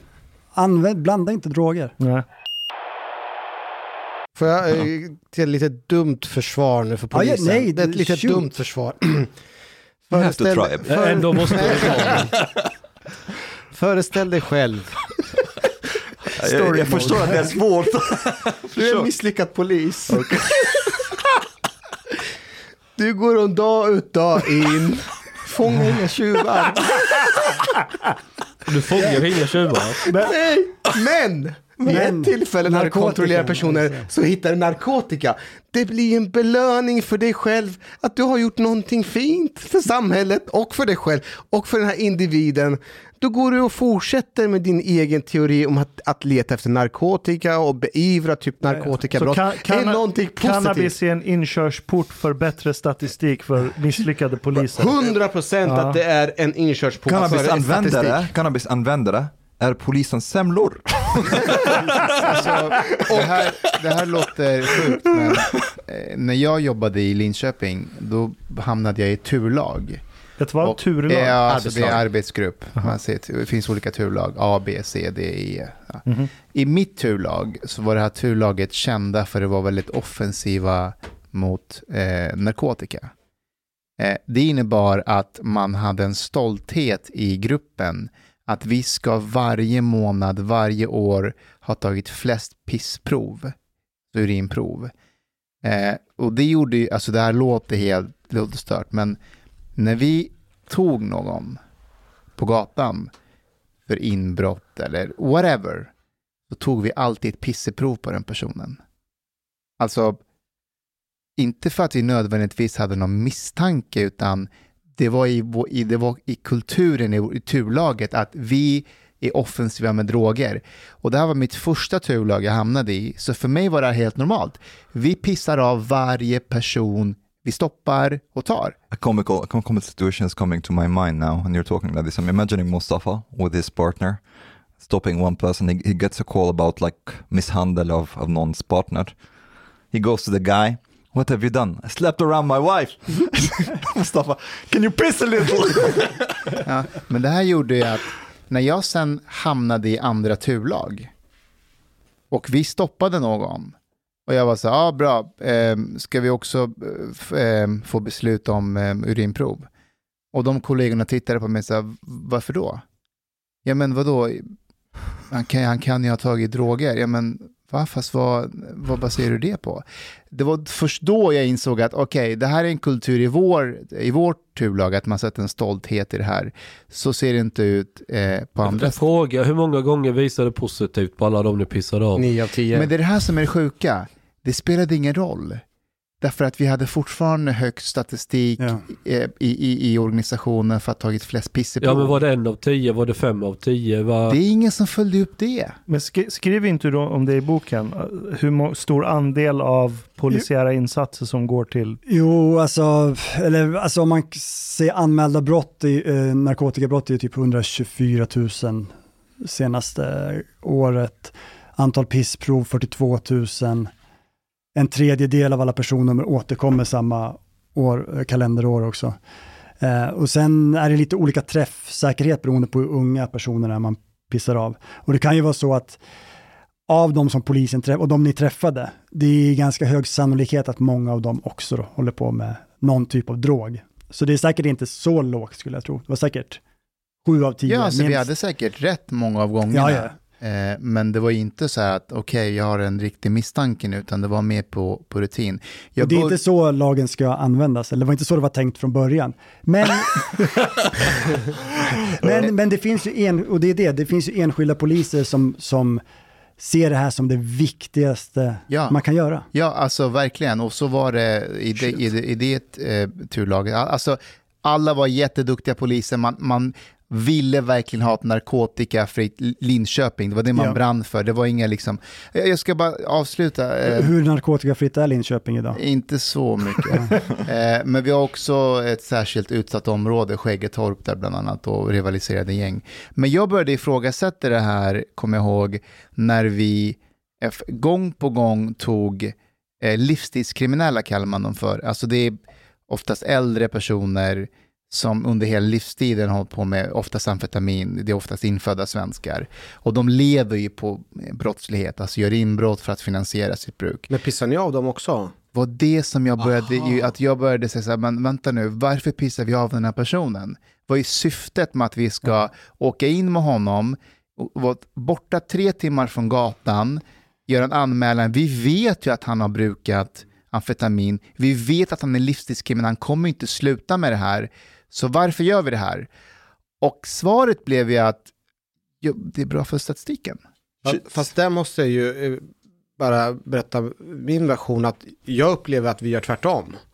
Eh, och jag skulle vilja uppfatta att det är den generella bilden också i Stockholm. Nu vet inte jag hur det är i små orterna. Att när det gäller eh, missbrukare som är helt uppenbart missbrukare, vi pissar inte av dem. Vi skulle inte ändrats. kunna göra någonting än att pissa av folk. Nej. Det är som en kapitel, vi skulle vada i piss. Ja. Så det, Nej, men, och, där, och det har ändrats. Alltså, det, jag tror det, definitivt det, det. Jag tror att till och med hos poliserna själva så finns Ja. en moralisk kompass att det, det, det är orimligt, vi kan inte pissa av missbrukare. Däremot pissar man av unga killar som Ja. har två föräldrar som är födda utomlands. Ja, eh, men eh, det är eh, definitivt att det är så, men framförallt också, det, framförallt att... Nej, det är så Sverige, som- vi sysslar inte med det. Framförallt att som, som det premieras, det är att ta guld, vad, man kallar det för guldkunder eller så här. Alltså personer som är unga personer Ja, som har ja, aldrig blivit rapporterade förut. Eh, unga personer som eh, har tagit droger, om man får dem, det är bang for the buck. Ska man under ha- 15 år. Varför? Ska, ska man nämna guld och piss i samma... Nej men vänta. Det har att göra med att man kan ju identifiera i ett tidigt skede Ja. ifall de har ett missbruk och man kan sätta in rätt insatser. Det går och det inte här, är, det här är ett tätt eh, samarbete med socialtjänsten. Vi, Okej. Så bara berätta en sak. Vid ett tillfälle, jag, jag tog en kille och rapporterade honom för att han sålde droger. Eh, men han, han hade liksom ingen symptom på att han var själv hade missbruksproblem eller tagit någonting. Då fick jag så här, eh, och så, så gjorde vi en orosanmälan till socialtjänsten, vilket vi är skyldiga. Vet du vad jag fått till svar? Varför pissar ni inte av honom? Om ni hade pissat av den här personen så hade det varit ett bättre underlag för socialtjänsten att gå in med insatser för den här personen än att du har bara rapporterat honom för att han säljer droger. Så det, här är, det finns en stark koppling mellan polisens insatser och socialtjänstens insatser. Men jag har en fråga dock Hanif. What, what happens if you stop somebody and you're like, you want him to take a piss and there isn't anything in the bladder? They're like, well, I don't Vi tar have... blodprov. Aha. Och det är det här Har som är... Om att det inte är det? någon blod i ådrorna då? Och, och det är det här som De jag kan tycker hålla är... ner folk och ta Och, blod. och, Det- i, om? Ja, ja. och om jag Ja, får ja, säga det, det här tycker jag personligen är en, min starkaste argument att jag tycker det är så sjukt att det är sjukt att jag ska behöva använda våld, tvinga någon till polisstation, hålla fast en personens händer när den gör motstånd för att ta eh, blodprov för personen för ett bötesbrott. Det tycker jag är, eh, det tycker jag är i, It takes time from, from your work Jag day. tycker det är sjukt att polisen överhuvudtaget får med våld ta materia från min kropp. Och det här, var Ja, ju det- en, ja. det här var ju en stor diskussion på 80-talet. Sen Men- försvann den. Alltså, alla var överens om att det var ett väldigt integritetskränkande Eh, jag- att ta sina medborgares kroppsvätskor. Rattfylla och drograttfylla, det Ja, är ja. en annan sak. Det är en annan Ja, ja. sak. En, fråga Ja. bara. Är det polisen som gör det eller sjuksköterska? Sjuksköterska. Vi, vi har sjuksköterska, blod- läkare som vi beställer, Och- men polisen håller fast. I, i Alltså Linköping åkte vi blodprovet alltid alltså, till ja. polis, till eh, sjukhuset. Sjukhuset. Ja, okej, ja. vi har Det var läkare som. Rattfylla, det är helt annorlunda för då är du en risk för andra. Ja, ja. Om jag är hemma och polisen knackar på för vad vet jag, ekobrott Och så ser de att jag har hippiemöbler och tänker han är säkert knarkare. Jag hade pissat av det direkt. Ja, fuck you, jag kommer aldrig lämna någonting till er. Men jag tar din blues! Jag tar Fuck din you. blues! Men sen eh, polisen, nu, nu har man inte resurser att göra det, men om ni kommer ihåg när det var mycket tjafs om reggae-festivalerna förr i tiden. Uppsala Reggae-festival, då körde man ju, man har gjort det vid flera festivaler, då kör man ju dit med en specialbuss, står utanför. Vet, inget bråk, inget vet, våldtäkter, och sen man går bara in och hämtar folk och så får de pissa och sen får de gå tillbaka. Sen har man liksom 250 cannabis. Det var ju så. Det var ju därför Uppsala Reggae-festival flyttade till Furuvik efter ett tag. De pallade inte med polisens insatser. Ja. Och när man också tog artister, alltså Snoop lovade ju aldrig komma till Sverige igen. Man, Det där var pinsamt. Det- Alltså att vi tog Snoop Dogg när han kom hit. Och Spliffstar. Spliffstar. What, what, what, what? Alltså Snoop var här Det var han Han har tagit flera gånger va? fem, sex år sedan. Och polisen visste ju att han röker cannabis. Ja. Så, Hur vi, kunde de misstänka det? så vi stoppade honom. Eh, Och, Och tog och honom. han, han la ju upp så Insta-stories det, och var, och det var ju typ, jag tror det var tredje gången han var här, Ja, och de gjorde ja. samma sak. Och han var så arg och sa så här. Men det finns också en kritik just att polisen har profilerat och gett sig på artister för att få uppmärksamhet, publicitet, för att det ska synas att man gör ett bra jobb. Också att- artister i en viss genre, om ni kommer ihåg Labyrint till exempel. Alltså, de blev ju mer eller mindre förföljda runt om i Sverige. Sen har du ju typ, de här insatserna har man ju aldrig kört mot pop och rockband. Eh, någonsin. Var det inte någon Grammy-skala eller någonting där de var inne och gjorde lite Säkert. rädd- Och sen kan man gå tillbaka till rave-kommissionen på 90-talet, då var det ju rave-festerna liksom. Varför jagar man inte rock och eh, pop? Cause they white. Nej, exakt. Och de sjunger inte lika explicit om drogerna i sina texter. Och inte polisfientliga texter Och heller. inte, nej, exakt, nej men exakt, det, men det måste ligga något i det. And they don't smoke Men, on eh, Instagram. Så ska man, ska man röka på så är det Dansbandsfestivalen i Malung. där jag tror att det är hur lugnt som helst. Ja. Ja. Och de är lite äldre, de kanske behöver bli lite mjuka i Får kroppen. jag bara komma med en sista grej angående polisen, eh, alltså argument från polisens sida. Eh, varför det är bra att det fortfarande är olagligt. Och det är att det är ju ett jättebra sätt för polisen att få tillgång när man får någon för narkotikabrott. Det är ju ett, liksom en, ett till, ett sätt för dem att kunna få eh, tillgång till mer, alltså det är liksom verktyg för att kunna göra husrannsakan, kolla igenom personen för att kunna upptäcka fler brott. Så det här används som en argument att det, det är bra att det fortfarande är olagligt för att det gör att det blir lättare för oss att jobba och vi har lättare till verktyg att kunna eh, vidta andra åtgärder. Okay, I understand that, but but now eh, that you would have to be suspecting the person of being, you know, a criminal. But what about like you know normal users who are not involved at all in criminality? Och det där har ju, eh, det, det, det här som eh, det slår lite slint hos oss för att en som eh, tar droger är i våra, i polisens ögon missbrukare per default. Det är ingen normal brukare. Finns inga brukare. Nej. Nej, det, Men- det, men- man, är, man är missbrukare, man har, man har missbruksproblem. Ja, och ja, då och så- måste man få vård. Men, men om, om man som polis kommer till eh, ett hem, säg någonting har hänt. Eh, några ungdomar har varit där och kraschat en ruta och stökar och de är fulla och så kommer polisen dit. Och så ska de gå in i vardagsrummet och titta vad som har hänt, dokumentera skador, ligger sten på golvet, glassplitter. Sen upptäcker de att familjefaren, vanlig medelklass, allting, han har rökt en joint. Ja. Bryr man sig om det då som polis eller skiter man i det? Du måste egentligen. Du, du, du måste, men jag skulle säga att det har att göra med olika skolor. Som Mustafa berättar, han, de verkar jobba på ett annat sätt. Vi skulle nog, eh, om det är så att det är helt uppenbart framme, så tror jag att man skulle vidta åtgärder. Eh, men vad är det då? Pissa av farsan och... Är det så att han, har, är det så att han själv har eh, begått, om han har slagit någon, garanterat att han ska pissa? Ja, nej, nej, han var brottsoffer. Han har suttit och så var det några fulla Nej, ungdomar jag- på jag- gatan som... Han satt hemma i vardagsrummet. E- e- Egentligen så ska det göra, men jag, jag skulle säga att i, i verkligheten så gör man inte det. Det går inte. Alltså, polisen kan inte jobba så mot narkotika för att då skulle inte jag göra någonting annat än att pissa av folk hela tiden. Så Hur ofta springer du på folk när du ser att de har rökt en Ja fet? men vad fan, jag jobbar i förorten, folk är ju höga hela tiden. Och, ja, men, och sen kan man säga att det finns ju till och med tillfällen, och det är inte bara anekdotiskt, där människor som har larmat om en överdos också fått följa med till station. Ah. Det är ju väldigt sin- ovanligt Ja, men, men, och vi vet inte hur mycket det finns. Vi vet i alla fall att det finns tillräckligt många tidningsartiklar så att det inte bara är en handfull Ja. och inte bara tio. Det finns flera tillfällen. Och det har ju helt att göra med, skulle jag säga, vilka poliser som kommer ut, Mm. vad de har för skolning och så vidare. Men Alltså, det är ju... Det finns inget, inget... Alltså, du är ju kriminell om du använder Mm, droger mm. i Sverige. Alltså, så, så är det.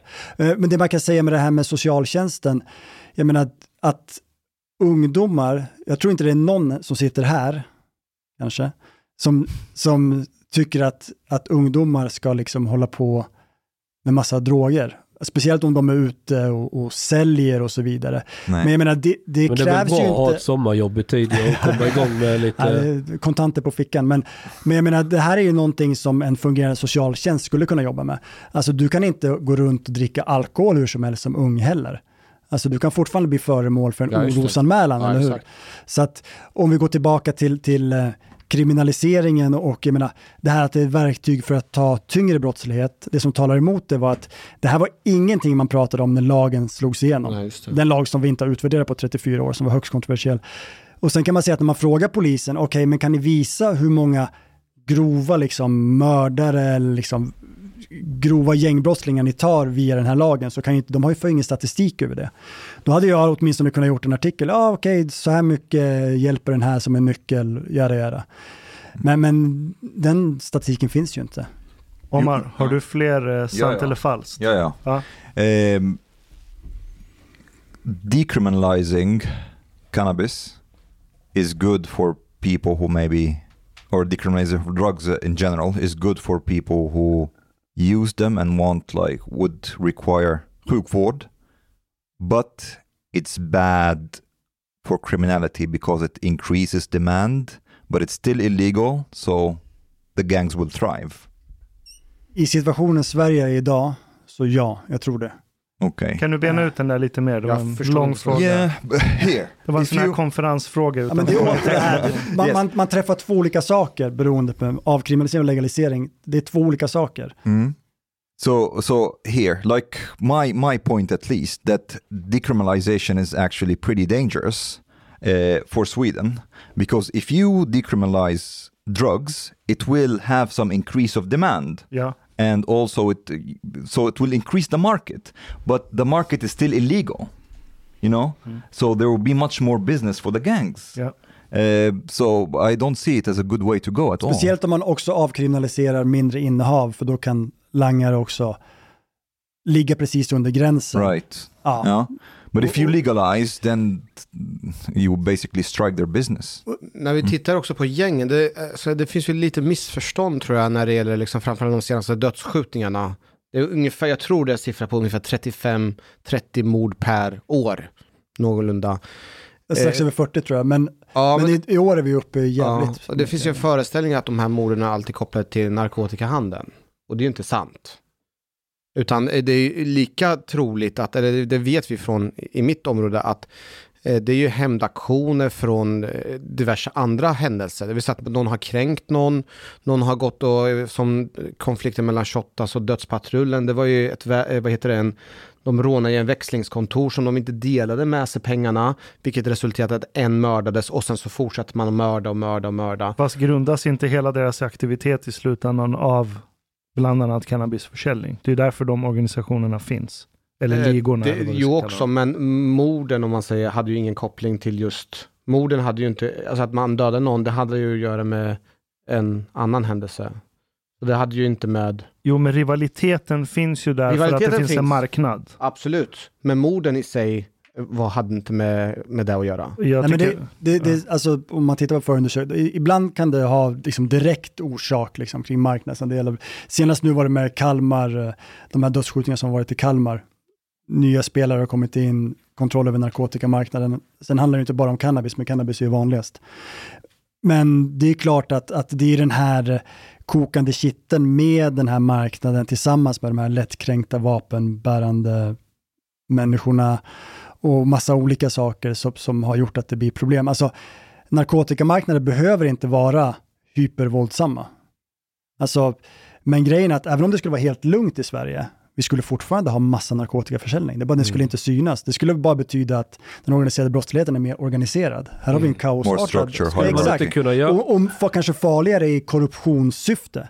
För de är med, de är bättre på att ta sig in i samhället, göra, göra. Och, Skulle, skulle man inte kunna ha någon sån här Fairtrade-märkning på hasch och, och, och cannabis? Att här har inte varit våldsamma gäng och Mycket intressant. vi har haft eh, schyssta löner och men- transporterat på kokainneutralt men var det inte Socialdemokraterna som bara låg bakom Fairtrade? Jo, det är Men där kan man säga, alltså, LO. ta, koka, ta kokain till exempel.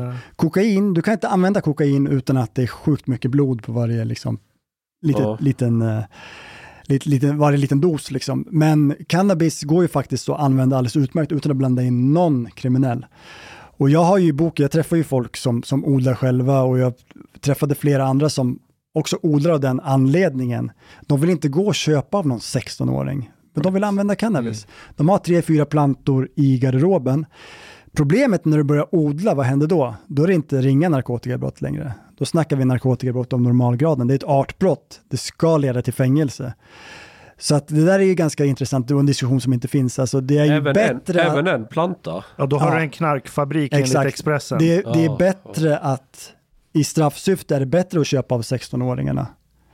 Eh, för att du riskerar bara ringa. Mm. All right. The, the most important of all claims, uh, concretely, does legalization of cannabis lead to decrease in gang criminality and gang violence? Nej. det är inte du jag frågar. Han Det, svarar det, inte, det jag går svarar. inte att svara sant eller falskt. Det Alltså, det- men, Okej, utveckla. men grejen är att, för det första, det är så, om, om Sverige eh, liksom legaliserar, som säkert kommer att hända någon gång, som alla andra länder kommer att göra det, i jämförbara, Eh, det behöver inte betyda att det fungerar lika som i andra länder. Alltså kolla, vi har, eh, Sverige och Danmark har helt olika alkoholpolitik, eller hur? Alla vet det. Det beror på lite grann kulturellt, det beror på, det kan fungera på ett ställe och inte fungera på ett annat. Det enda man med säkerhet kan säga återigen, det är att den här svarta marknaden har gjort att den organiserade brottsligheten har kunnat ackumulera rikedom och våldskapital under en väldigt, väldigt lång tid. Att bli av med det, jag vet inte hur det ska gå. Alltså ta Sydamerika till exempel. Hur ska typ en legalisering, det kommer ju komma där, men hur ska det kunna lösa deras problem? Du har redan stora eh, liksom, karteller som är involverade i allt. Från människosmuggling till avokadohandel, till blommor, till, till whatever. För att de har kunnat ta sig in tack vare de här pengarna man har kunnat byggt upp. Det är för sent. Okay, which brings us to the counterclaim to this that it makes no difference to legalize cannabis because the gangs will just move to other heavier drugs. Eller andra grejer som är olagligt. Det, Det- ligger i, sin, Yes, det ligger i sin okej. natur att om man håller Det- på med olagligheter, det kommer om de göra, och det lagligt, så bäst- hittar man någonting Det annat. bästa argumentet jag skulle säga för cannabislegalisering i Sverige, det är nog att det skulle potentiellt kunna minska nyrekryteringen över tid. För att det, det är liksom ändå den instegsmarknad som finns för de här unga grabbarna. Men om det skulle funka, jag vet inte, men det är ändå ett, ett fullgott argument skulle jag säga. But it is, I don't know. For me, it seems like a very bizarre argument because to to for you to get into a market, there has to be enough demand for it. It's not like suddenly everybody who was like Ja, ja, using nej- cannabis nej, nej. illegally will start like shooting up heroin. Nej, men det, och det kommer inte att hända. Alltså, det, det, däremot så typ, det finns, till viss del så stämmer det i USA, återigen, utav kartellerna. Det fanns inga pengar att göra längre med cannabis på samma sätt. Frakta upp det där, det odlades så mycket bra i USA, sen blev det lagligt. Så nu kör man mycket metamfetamin och, och, och jag menar, men USA är ett trasigt land på så många sätt. Alltså de gör ingenting mellan mjölk. De går all in. Jag menar, den liksom dödlighet vi ser där, jag tror inte vi någonsin kommer, kommer se det i Europa, för vi, vi är så olika kulturellt. Så att jag tror ändå att man skulle inte kunna fylla det gapet. Men sen är det frågan, okej, hur ska legaliseringen göras i Sverige i så fall? Man måste sätta rätt Men- skatt, du måste ha bra produkter som kan konkurrera med den svarta marknaden. Hur ska man liksom... Vi fixar det. Hur ska det säljas? Ja, men allt det här. Arbetsgivaravgift, fackförbund, Exakt. tider, öppettider. Där, och där har Kalifornien haft problem, för Kalifornien hade redan en så liksom, upparbetad svart marknad. De har haft eh, medicinskt lagligt länge, det odlas mycket olagligt. De har skitsvårt att göra om sin svarta marknad till vit. But why don't you just sell it in Systembolaget? Jo, men det, även om du gör det så kommer det fortfarande sälja svart. Jag är inne att- Nej, men I och med att Systembolaget har inte öppet på söndagar. But Det that, kommer... that exact argument one can say about alcohol as well. Ja, ja. Ja, ja. Det säljs alkohol också. Det är framförallt förorten. How many like, Nej, men det är en försvinnande Mm. liten del. Ja. Och, eh, men eh, jag bara, alltså, diskussionen är så långt ifrån det här i Sverige nej. idag. Men, men eh, absolut skulle det vara intressant om någon politiker, politiker kunde sätta Men- sig och, och, och göra någon typ av rapport. Problemen, möjligheterna. Men återigen, i Sverige så vill vi inte ens utvärdera hur kriminaliseringen av det egna bruket har fungerat. Ja, det. Det blev ett nej. Men visst var det så i Colorado, då hade de legaliserat det, men den tog inte bort den svarta marknaden. Ja, men problemet med USA, där har du del, det är inte federalt lagligt. Nej. Så det är klart att, att man kan använda en delstat som har olagliga delstater runt om sig för att gömma sig på den lagliga marknaden och få mer betalt för det som är utanför. Jaha, okej, så. Då är det bättre att kolla på ett land som Kanada som påminner mer om Sverige. Där på Right. fyra år har man lyckats få, få bort 75% av den svarta marknaden. Shit. Det, det är, eh, Det är pretty darn good. Ja. Men det betyder inte att Sverige skulle lyckas på samma sätt. Det kan vara någonting i den eh, kanadensiska kulturen. Och där är cannabis också mycket mer utbrett och så vidare. De hade också sina problem från början. De hade inte tillräckligt mycket dispensaries, det var inte så bra kvalitet på grejerna. Det finns väldigt mycket så. Fördelen att vara ute sent, det är att man kan lära sig av andra. Tyskland blir väldigt intressant att se nu och de tittar ju såklart på Kanada till exempel och, och sådär. Fast frågan är om svenska aktörer idag inom svart cannabisförsäljning har samlat på sig tillräckligt mycket, mycket kapital för att kunna snabbt skifta till någon annan business. Typ, jag vet inte, avokado, bananer, jag vet inte. Dels det, sen det andra, det är mycket svårare i Sverige i och med att vi har en så stark byråkrati. Att plötsligt bli en illegal importör av något konstig produkt som är laglig, men som du kan tjäna en hacka på. Så jag har väldigt svårt att se en omställning bland de större gängen. Det tror inte jag heller. Däremot har ju de använt sina pengar till alltså både svarta företag men vita företag, assistansbolag som sen kan användas till att mjölka liksom våra skattepengar ännu mera. Mm. Och många av de här brottsuppläggen kräver ju att man satsar lite pengar också, att man har lite, lite kapital. Men jag menar, många av de här gängen, alltså jag tar upp han Alex i boken som började sälja när han var ung och var med i en sån här väldigt oorganiserat nätverk. Liksom. Många är döda idag, han har tagit sig ur. Alltså, de använde pengarna, vad vad gör de? De köpte mat, kläder, alltså hade roligt för dem. Deras hjärnor var ju inte färdigväxta. Sen använde de flesta pengarna till att göra större affärer. Du måste hela tiden ta att liksom få in mera, sen försvinner det lite grann och typ, alltså, det kräver att du hela tiden investerar i marknaden också för att, alltså för att kunna lyckas. Mm. Så han hade ju inte kvar en krona idag, även om han har suttit på pengar när han var ung. Eh, Jag har en fråga. De här politikerna, eh, Le- Lena Hallengren eh, till exempel, som inte vill utreda eh, kriminaliserandet av eget bruk. Varför vill man inte det? Och det här är ju så intressant för att det är inte ens frågan om en av... Ja, nu sa det, för Morgan Johansson säger så här, vi ska inte utreda en avkriminalisering. Det säger hon också. Det är inte det det handlar om. Det handlar om att utreda hur lagen har fungerat. Exakt. Ja, alltså det är roligt, alltså, Mhm. man, man tar det ett steg längre för att det låter bättre. Då får man med sig fler. Det är klart vi inte ska utreda en avkriminalisering. Det är inte det Folkhälsomyndigheten, SKR och massa experter säger. De säger bara utred lagen.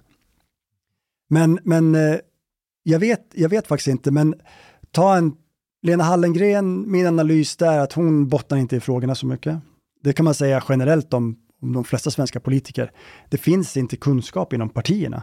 Det är jättekonstigt, typ om jag ska skicka med någonting till alla partier, om jag ska vara neutral, då, det är så här, den här debatten kommer att komma, omvärlden förändras jättesnabbt.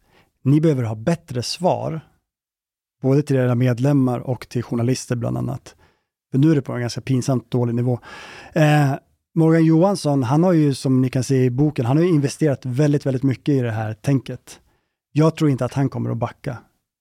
Eh, Morgan Johansson, alltså om vi återigen om vi går tillbaka till det här bruk, missbruk, när han blev folkhälsominister tidigt 2000-tal.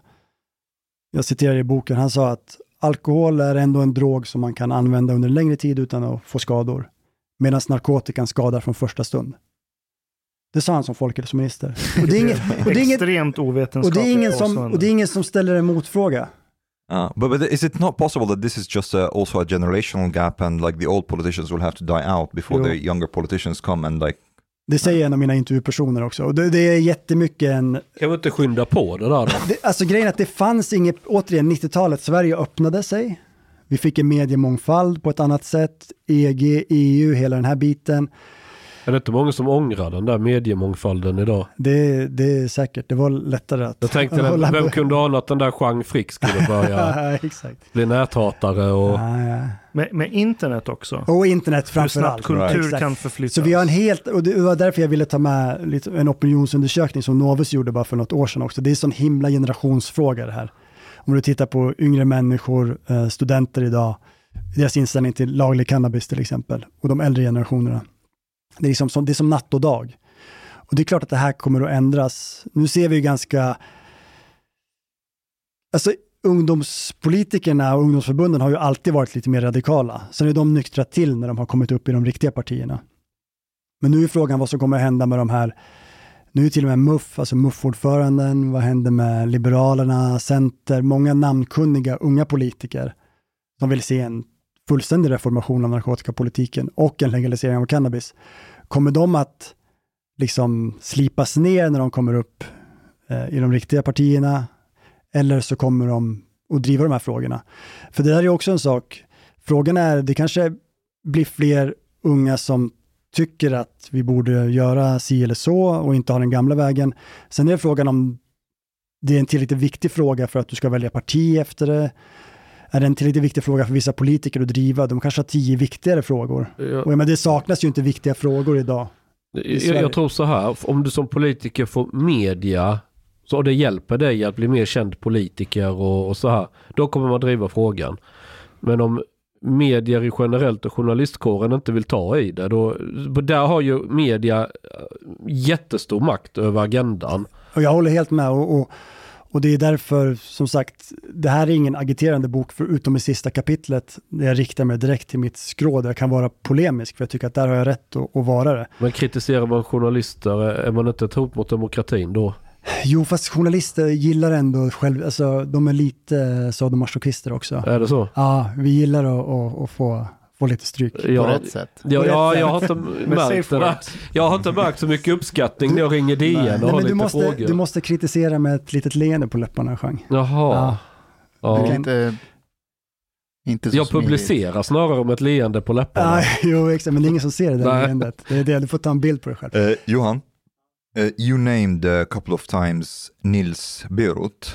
Can you talk a little bit about him? Because he's he is, at least like from reading the book, he's like almost the godfather of Sweden's anti-drugness. Han är viktig av den anledningen till att han har fått kläskott för att vi hamnade där vi hamnade. Vilket till viss del stämmer.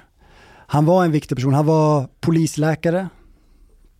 Eh, eh, vad heter det? Och var god vän med Carl Persson, Sveriges första rikspolischef. Carl Persson gav honom uppgiften att föreläsa på Polishögskolan till exempel under väldigt lång tid. Så att det gick ju verkligen, eh, ja, men som sagt, jag skriver i boken att man planterade idéfrön i en hel kår. Och det är det man kan se i vissa äldre poliser idag också. Jag talade senast häromdagen med en person som jag inte kan berätta vem det är, men som hade träffat en polis som var liksom, han bad liksom till Beirut som att det var hans gud fortfarande. Och han var en sån som aldrig inte pissade av en. Och han till och med hade en, han, eh, jag, vill säga, jag måste tänka vad jag kan säga nu. Jag kan inte säga, jag kan inte berätta det här helt, men han var i alla fall, även på sin fritid, så var hans mission att eh, lukta efter gräs. It's like almost religious och så, in a way. Och så kallade han på andra poliser. Han gjorde envarsingripanden där som ledig polis. Eh, nej, men Nils Beirut, framförallt är han intressant för att han grundade RNS, den här organisationen som sen fick väldigt stort inflytande under 80-talet. Sen har Nils Beirut kanske fått lite oförtjänt mycket skit, som att det är han som står bakom allt. Men han var ganska öppen för till exempel skadebegränsande insatser och sånt där, sprutbyten. Mhm. Han såg ganska liksom eh, pragmatiskt på det där. Lika, han ville ju, han var ju liksom, men det som är hans eftermäle, det var ju han som ansåg att om vi ska lyckas nå det narkotikafria samhället så måste massmedia hänga med på tåget, check, jag skriver om i boken. Och så måste det bli kriminellt, att det måste bli olagligt att knarka. Så att om svensk narkotikapolitik idag om det ena spåret med det här med skadebegränsning, där har, eh, ska man säga, experterna vunnit, om det, även om det är mycket som är problematiskt, det är mycket som inte funkar idag. Men nu så är man inte emot sprutbyten på det sättet man var bara 2005-2006. Allt det här diskuteras. Däremot kontrollpolitiken, som är Nils Bejerots liksom arv, där har ju ingenting hänt sedan 93 och straffskärpningen. Och det är snarare så att vi går åt ännu mer war on drugs. Alltså senast i gängutredningen så kom ett förslag om att kriminalisera eh, försök till innehav för eget bruk. Va, vad innebär det rent praktiskt? Det skulle kunna vara att du gör en darknet-beställning, men du får ingenting.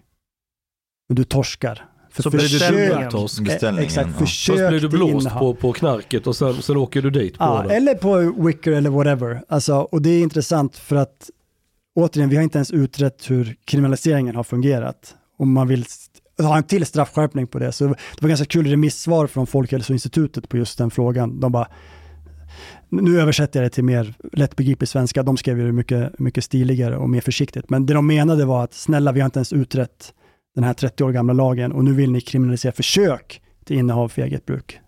Det, vi står inte bakom det. Så får vi se om det blir verklighet. Men hur ska man bevisa det? Ja men chattlogg eller whatever. Det kommer, de kommer att låsa upp den här med ditt Face ID, vet du, så ta bort det från telefonen. Eh, nej men, Det har jag aldrig tänkt på.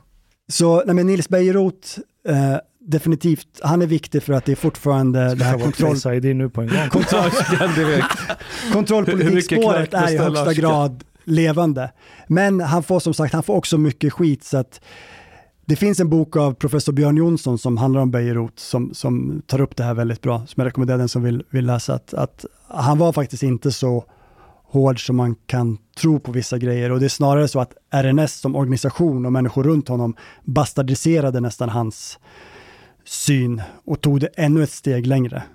Speciellt det med kriminalisering av det egna bruket. But it seems like his his view on this, and like many others who who has driven um, this like war on drugs, is somewhat religious or almost like. Here, I will read some some uh, something from your book Yeah. that uh, is like. Ja. Berot drog också röda trådar mellan ett utbrett cannabisbruk och kulturell och civili- civilisatorisk stagnation genom att jämföra haschrökare med Orienten. Orienten. En, ja. En, enligt Beirut, stillastående kulturkrets där passivitet och världsfrånvändhet rådde och där cannabis användes flitigt. so it's like some sort of cultural chauvinism. Ja men och den är ju alltså rakt av, det var ju något exotiskt och det var därför amfetaminet hade en plats här. Det- påminde, det var en annan, men, men cannabis var en drog som var exotisk, främmande, ett annat rus. Även psykedelika var, Men var vänta lite, åt det hållet. Orienten var alltså passiv och la- lat i princip, Ja, precis. lealös. Because of cannabis. Ah. Ja. Ah, because Alltså jag kan Exakt. förstå faktiskt varför just amfetamin har varit en stor drog i Sverige. Ja men det var ju, det var ju nazisterna som eh, upptäckte Ja men det. fan du jobbar ju. Nej men jag blev chockad. Det var 6, 6 procent av den vuxna... Men det är lutheranskt. 6 procent av den vuxna befolkningen gick på amfetamin. Ja. Och då var det ju, men de flesta använde ju bara sporadiskt, alltså när de skulle plugga till en tenta, kanske en bantningskur eller någonting sånt En lång operation inne på sjukhus. Så, så sen när det blev liksom kriminaliserat, de som var kvar då var ju liksom the deviants. Och det var på 50-talet eller? Ja, 58 sålde man Ja. över disk, sen var det recept som krävdes. Så att, jag fråga dig, en av mina favorit svenska dokumentärer är ju om Kenta och eh, Stoffe. Eh, de kallar oss mods, hela den här serien. Vad hade de filmerna för effekt på den politiken och debatten när de kom? Uff, jag kan fan inte svara på det. När kom, de kom på 70-talet va? Ja, och jag vet att Olof Palme tyckte väldigt mycket om dem. Och... Alltså 70-talet, det- eller det enda kan jag säga, alltså 70-talet var ju ett relativt tillåtande årtionde. Så att det är där man kan se också när RNS fick inflytande och Beiruts tankar. Det var inte så många som lyssnade på dem på 70-talet. Alltså om ni har sett eh, Clark Olofsson-serien på Netflix, alltså Lennart Geijer, justitieministern, det fanns en, en så här släpp fångarna lös. Visst, det kanske finns några hundra förbrytare som måste sitta inne. Sen riv fängelserna, det fanns en sån där. Sen kom 80-talet och vi fick med Thatcher, Reagan, era, individens ansvar. Så, så den tidsandan spelar ju eh, RNS och vissa andra politiker i handen när det kom till drogerna. Men, men jag kan tänka mig att den ändå, för den slutar inte lyckligt vad jag kommer ihåg. De kallar oss mods. Nej, det gör det Nej. inte. Sen var ju de, återigen, det var väl inget bra exempel på personer som klarar av att hålla ett normalt bruk. Nej. Eh, Utan de var ju Milt liksom samhällets eh, olycksfåglar lite grann. Så fick ni se den i skolan? Kommer ni ihåg om ni fick den? Nej, jag tror inte det. Vi fick så här storvisning Ja. i aulan av den filmen. Den det är nog ganska vanligt. Som fan. Och den har använts i, liksom, det vet jag i alla fall, att den har använts i sådana här kretsar som är väldigt antiknark för att visa att så här går det. Så det, det har absolut varit. Alltså första filmen är ändå lite rolig. Man kan- Ah, ja, Ja. Sen blir det nattsvart. Andra Ah, filmen, alltså jag mår bara dåligt när jag tänker på det nu. Det är du vet, heroinsprutor, det är en, någon rik kapitalist som misshandlar sönder någon prostituerad. Det är bara mörker. O- One thing I like also about uh, that is like I think it's pretty symbolic about how religious and puritanical this whole attitude towards drugs in Sweden is that startskottet for the whole thing was fired by a priest. Ja, en missionspastor, Ja. exakt. Can you can you Ja, men det, det, fanns en, det här var liksom tio år innan Sverige fick ens en narkotikapolitik, ännu mera.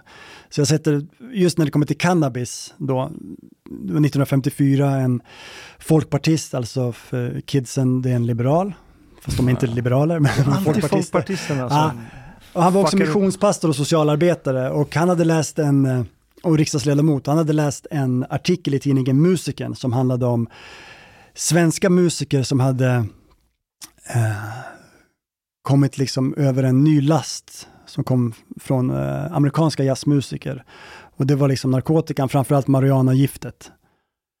Och, och eh, Aftonbladet gjorde en artikel på det här också, narkotikan fara från väst. Alltså en enda reefer-cigarett var början till en liksom nedgång och det var oklart om de här musikerna, oskyldiga svenska musikerna nu kunde räddas. Och så här, det blev värsta baloo. Och, så att den här eh, Einar Rimmerfors då, den här eh, riksdagsledamoten och frikyrkopastorn, han gick upp i riksdagens talarstol och bara, alltså det här ser inte bra ut. Har vi ett drogproblem i Sverige?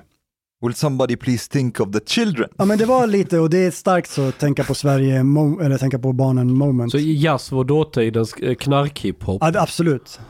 Och, och sen var det jazztobak, men jag har alltid kallat cannabis, eller i alla fall sedan jag var ung, för rap-tobak, för att det är mycket bättre. Men, men eh, så att det fanns ju en stark mm, religiös konnotation där och det ser man ju hos många av de här. Sen är det så här, det är inte bara religiösa och nykterister som har drivit den här politiken. Ta RNS, det var ingen nykterhetsorganisation. De kunde ta sig bärs, dricka. Det var en antiknarkorganisation. Eh, men, men eh, Rimmerfors, det, det som han sa också, det var intressant att han gick inte upp i riksdagens talarstol och pratade om amfetaminproblemet eller om morfinet och sånt där. Allt sånt där såg som individproblem, läkarna tog hand om det. Utan han varnade ju för ungdomarna, den här nya tendensen att eh, vilja berusa sig på ett annat sätt. Det var det som oroade honom och, och cannabis. Men det var ingen som lyssnade på honom. Det var ju sen först sen på 60-talet som Sverige fick en narkotikapolitik.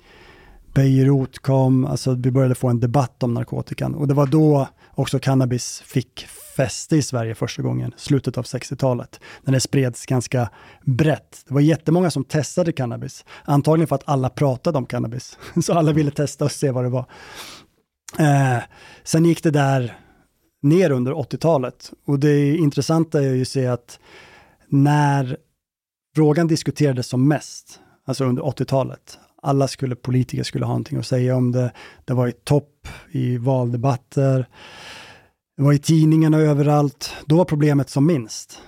Och sen när vi fick en kriminalisering 88, då var ju inte bara ungdomsbruket av illegala droger, och det här är enkätundersökningar i och för sig, men även alkohol och berusningsdrickande. Det var som lägst, för 80-talet var en generellt ett så här hälsomedvetet decennium. Man såg samma sak, en internationell trend.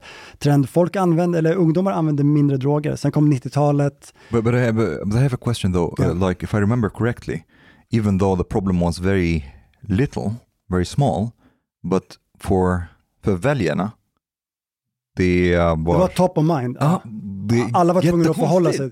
Och, och det var ju Rimmerfors grej också då, om vi går tillbaka till 50-talet. Han menar ju att det spelar ingen roll om problemet är litet, vi måste stoppa den här smittan vid gränsen.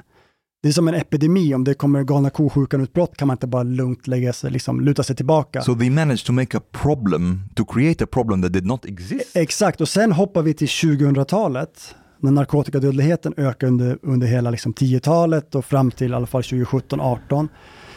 Då var det medial istid. Det var ingen politiker som pratade om narkotikaproblemet. Det är knappt att någon pratar om det idag, även om det är mer, fler som pratar om det idag. Trots att problemet är större än någonsin och återigen, vi är längre ifrån målet om ett narkotikafritt samhälle än någonsin. Är det inte lite som abortfrågan idag? Det är inte en issue i Sverige. Det är Yes. inte så att det finns en epidemi av aborter. Eh, Alla riksdagspartier är eniga om att nej, svensk abortlagstiftning den ska vara där. Men nu ska alla springa runt och posera över hur viktig frågan är för dem. No, I agree, but, but the difference is though, uh, I don't know among Swedes if this like a question that really ranks pretty high för väljarna. This Nej. question became number one Ja. för väljarna, Exakt, inte bara nej nu är det... Alltså, jag, jag, kan, jag kan säga att alltså, den här frågan är politiskt död. I stort. Kanske att den får lite, nu har den diskuterats lite grann bara för att vi har så mycket skjutningar och sånt där. Men då är det ju mer det här med narkotikamarknaden, den här legaliseringen vi diskuterar. Men den här dödligheten, det var ingen som brydde sig om dödligheten. Det var ju bara knarkare som Att det dog en Estonia-färja om året. Liksom, det- var, blev Ja, ingen men det är ju knarkare, det är ju inte människor. Exakt, och det, det är fel människor som dör. Eh, så nu, och det är även fel människor som dör i, i förorterna. Men Ja, det är invandrare, det är inte människor. exakt, samtidigt har våldet spridit sig nu och blivit så pass... Du kan Ja, inte, du kan vad inte det- se bort ifrån det. så Det började nu drabba ändå- den vita medelklassen, alltså de som jobbar på Aftonbladet. Då, då blir det nog lite annan ton i skällan. Jo, men, eh, det, nej, men det tror jag, så det är ändå någonting som alla måste förhålla sig till. Sen är det ju då intressant att när man pratar om, om det här, om du lyssnar på politiker, Morgan Johansson till exempel, det de säger är att narkotikan göder gängkriminaliteten. Den ger dem pengar. Den fungerar som en inkörsport för unga människor in i en kriminell livsstil. Polisen säger också det här i under, underrättelserapporter. Alla säger det här helt omedvetna om att det är exakt de argumenten som används av politiker av olika färger i andra länder när man pläderar för att skapa en reglerad narkotikamarknad. Och de får inga, inga motfrågor om det. Men jag tror att det kommer nog ändras och det är det jag menar att oavsett vad man tycker, det enda jag önskar är att det blir mer hyfsad nivå på, på debatten. Johan, du har ju varit runt på, i många poddar. Bland Ja. annat eh, Loungepodden. Just det. Eh, och efter att du medverkade så var ju även eh, ordförande för RNS där. Ja. Jag tänkte vi ska lyssna på ett liten eh, klipp när eh, hon är med där. Men om det har blivit bättre eller sämre och det används mer eller mindre, det borde väl Mm. RNS ha koll på, tänker jag. Mm. Hur är det jämfört med 80-talet? Ehm, det var, jag tror att det var en ganska, vad ska man säga, det var en, stark, det var en starkare opinion då emot narkotika. Det var mer information på skolor och så. Jag var ute mycket, som jag sa, och pratade på skolor under 90-talet och så. Sen fick vi inte göra det längre, för det var kontraproduktivt. Och det var liksom innan internet, när alla kunde kolla i sina iPhones den informationen de vill ha om narkotika. Eh, omvärlden var ju på ett annat sätt. Vi hade inte gått med i EU, vi hade inte bron i Lernacken som är som en motorväg in i Sverige så att säga från kontinenten. Eh, det är mycket som har bidragit till att situationen är inte är bra. Men är den bättre eller sämre ändå? Än på 80-talet. Men herregud, hur ska jag kunna svara på det? Eh, jag tror inte att den är bättre. Så den är sämre? Ja, men jag har ju inte det här i siffror så här, ja men då sa si och så många ungdomar att det har jag inte med mig, liksom, det, har jag inte, det kan jag inte. Men eh, okej, Eh, men någon Jag tror att av... attityden har ju förändrats och den påverkar ju väldigt mycket, speciellt det här du kanske vill komma till med cannabis. Nej, För alltså det, jag en vill, det jag ville komma till egentligen är alltså, eh, ert mål som Mm. du var inne på. Eh, Men, men jag, jag tänker bara, men har, alltså, har ni inte siffror på om någon, någon form av siffror på hur användningen såg ut då och hur det ser ut nu för att kunna då se korrelationer och samband Mm. och orsaker. Och det jag kan säga så här att, att det går lite upp och ner. När det gäller skolundersökningarna och så. Men att de har varit ganska så bra alltid i Sverige. Men det är ju inte samma sak som att det är bra. För att man måste ju även kolla 25-åringar kanske. Eller kolla eh, 35 Alltså, jag tror inte vi gör i Sverige de här undersökningarna på ett vettigt sätt. Däremot så har man ju börjat i vissa städer att göra de här avloppsmätningarna. Och där kan du ju faktiskt inte säga att eh, det är inte vad någon tycker, utan där ser du ju att i Gävle, där man har varit duktiga på det, nu har man gjort det i Stockholm och i vissa stadsdelar i Göteborg, där ser man ju så här, så här är det. På helgerna använder man mer droger där. Ja, alltså det här, Det här är ju lite- smärtsamt. Det, här är, Det var två är- timmar långt. Det var två, jag tycker att alla borde lyssna på det här avsnittet. Jag klarar inte av det. För som du säger, det är en organisation som har haft jättestor påverkan. Och under det här samtalet så eh, får ju hon eh, en batteri rad av frågor och svaret brukar vara någonting i stil med det här. Jag vet inte, kanske. Eh, vad, tänk, vad tänker du när du Men lyssnar jag på den tänker här? att det var intressant eftersom eh, hon eh, var ju med efter jag hade varit med. Så hon kunde ju ha förberett sig. Mm. Eh, till exempel. Hon kanske rökte på innan. Ja, nej, men det tror jag, hon gillar verkligen inte cannabis. Men, eh, nej, men jag har ju träffat Jessica, jag var ju med i deras eh, RNS-podd också, jag blev inbjuden där. Aha. Med Lennart Karlsson också. Vem är det? Eh, ordförande för Narkotikapolisföreningen, som jag också Mhm. skriver om i boken. Eh, och jag trodde det skulle bli granateld från båda sidorna, det blev ett väldigt eh, sansat samtal i, istället. Och eh, det var jättekonstigt. eh, Var det. Jag kan rekommendera att lyssna på, på det också. Nej men här, eh, det är ju så att det här är ju 100% känslor. Och man har inte behövt eh, testa sina argument och nu lite yrvaket. Det här var ändå en bok som man inte helt kunde bortse från eftersom jag var med där och har pratat ganska mycket om RNS, speciellt när jag satt med, med Timas så ville väl de vara med. Eh, men som sagt, man kunde ha kanske förberett sig lite. Taima ställde typ, jag tror tio gånger frågan, varför anser ni att det, det ska vara narkotikafritt? Vad har du själv för motivering och så? Och hon, vill jag minnas, sa, jag tycker det. Jag Ja. tycker så för att jag tycker så. Exakt, men, och, och sen om man tittar tillbaks på deras representanter från 80-talet framför allt kanske och sådär. Alltså det var riktigt skickliga opinionsbildare. Mhm. Alltså det är en, jag har ju suttit och läst på KB alla nummer av deras tidskrift från 60-talet till nutid. Och eh, det är en fröjd att läsa vissa ledartexter där. För shit vad de kunde argumentera för sin sak. Ofta ohedligt, men väldigt skickliga retoriker. Bejerot var en oerhört skicklig opinionsbildare. Han kunde mörda folk. Alltså om, hade, om han hade varit med på SVT Opinion, pff, alltså det var så här Göran Persson-stil på honom. Även andra. Så att jag kan tänka mig att det finns vissa andra i den här sfären som inte är helt nöjda med att hon ställde upp i två timmar eh, med Timas där, för det fick inte dem att se jättebra ut. Är inte det lite problemet då kring varför det inte finns en bra debatt? Det finns inga bra opinionsbildare som kan stå för den andra sidan. Så, så är det, och återigen, som Vidar Andersson säger i min bok, alla var så överens under så lång tid att man aldrig fick testa, man behövde inte argumentera, men det räckte att säga att det är dåligt med knark. Sen var det klart. Alla konferenser man styrde upp med myndighetspersoner, alla var i sin egen lilla bubbla.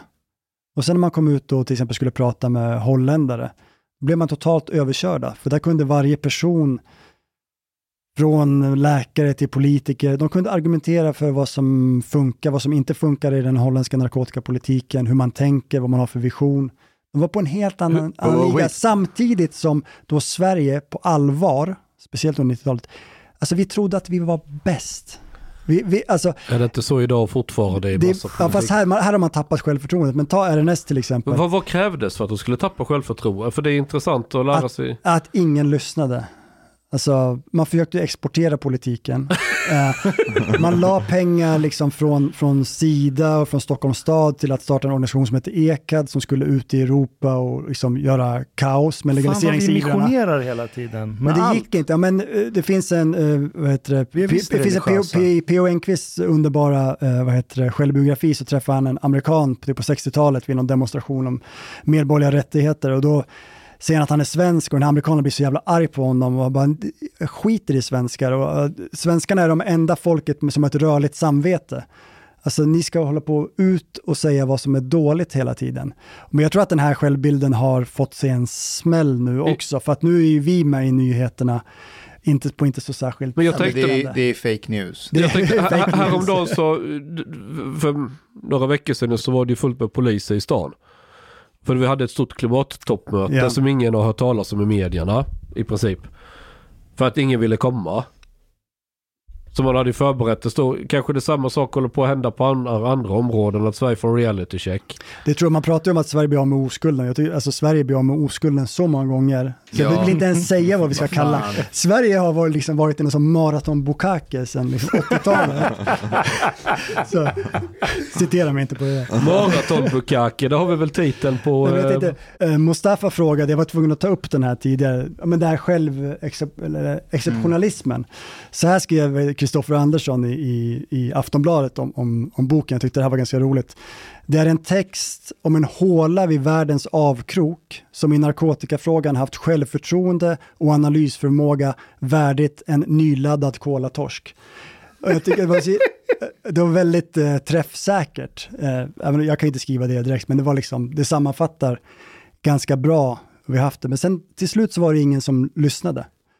Eh, vad fan, var började vi någonstans? Vi började med, ja men, ja men RNS, alltså de, eh, också återigen, jag har intervjuat utländska forskare som var här och pratade med alla under 90-talet när vi var peak narkotikapolitik. När han intervjuade RNS ordförande på den tiden, så de hade sånt självförtroende.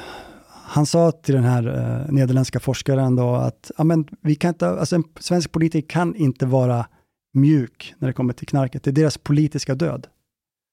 Så de, de hade sånt, alltså de, de fick verkligen igenom sin syn på narkotikan. Eh, och att det var ju flera politiker, det är inte bara RNS, det var ju flera politiker som ställde sig på deras sida också framförallt borgerliga politiker när vi fick kriminaliseringen. Sen kom sossarna senare och tog över det här och inte heller ville se över eh, narkotikapolitiken. Det är väl så fortfarande idag? Det är väl lika utbrett bland både vänster Det kan jag och säga, borgerlighet? men, men det man kan säga att eh, sossarna ville inte ha kriminalisering av det egna bruket. De var med på straffskärpningar, absolut, och sådär, och en, en hårdare narkotika, men de ville inte ha, det var ju de som varnade för att vi skulle vada i urin. Eh, de ville ju inte ha, sen gick de med på det ändå inför valet 88 för att få saken ur världen, precis som NATO-frågan, nu man fixar det på våren så slipper man vara i defensiven kring narkotikafrågan då 80, valet 88. Men sen när vi skulle fick en straffskärpning, vilket var nödvändigt för att vi skulle kunna få ta urinprov och blodprov och allt det, det är det som betyder någonting. Då röstade ju alla sossar utom en mot. Mm. Men ändå så administrerar man sen politiken. Men varför var Stod man emot det då? Man ansåg att det inte var rätt väg att gå. Alltså bland annat, det fanns ju flera argument med kriminalitet. För det första, enligt rättspraxis så kriminaliserar man inte sånt som riktar sig mot egna personen, självmordsförsök till exempel. Eh, Man pratade om att polisen skulle få alldeles för mycket att göra med det här administrativt. Det var då man sa vi kommer att vada i urin. Eh, Man varnade också för att människor med problem skulle kunna vad heter, dra sig från att söka hjälp. Allt sånt där. Exakt det som har hänt. More or less. Ja, exakt. Och sen den andra sidan bara, ja men vi måste också kriminalisera det egna bruket för att det är enda sättet att verkligen få bort drogerna ur samhället. För langarna kommer alltid att ersättas av nya, det finns för mycket pengar. Men om vi tar bort efterfrågan, då kommer vi ju Local nå ett narkotikafritt samhälle. But uh, do you think like the first step to legalize cannabis would be legalizing medicinal cannabis? Alltså kritikerna säger ju ofta att det är liksom en gateway till, till laglig. och eh, där får man ge dem rätt. Alltså medicinsk cannabis har på flera marknader fungerat som en, alltså ett- vad ska man säga, murbräcka Ja. för senare, speciellt i Kalifornien till exempel. Och jag menar, medicinsk, och, ja, och medicinsk cannabis funkar så att vem som helst får det, då är det ju inte medicinskt längre heller. Så att, men i Sverige är det ju inom situationstecken lagligt med medicinsk cannabis. Det är bara ganska krångligt att, att få det. Du måste testa det mesta. Ah, det du kan få det på licens, absolut.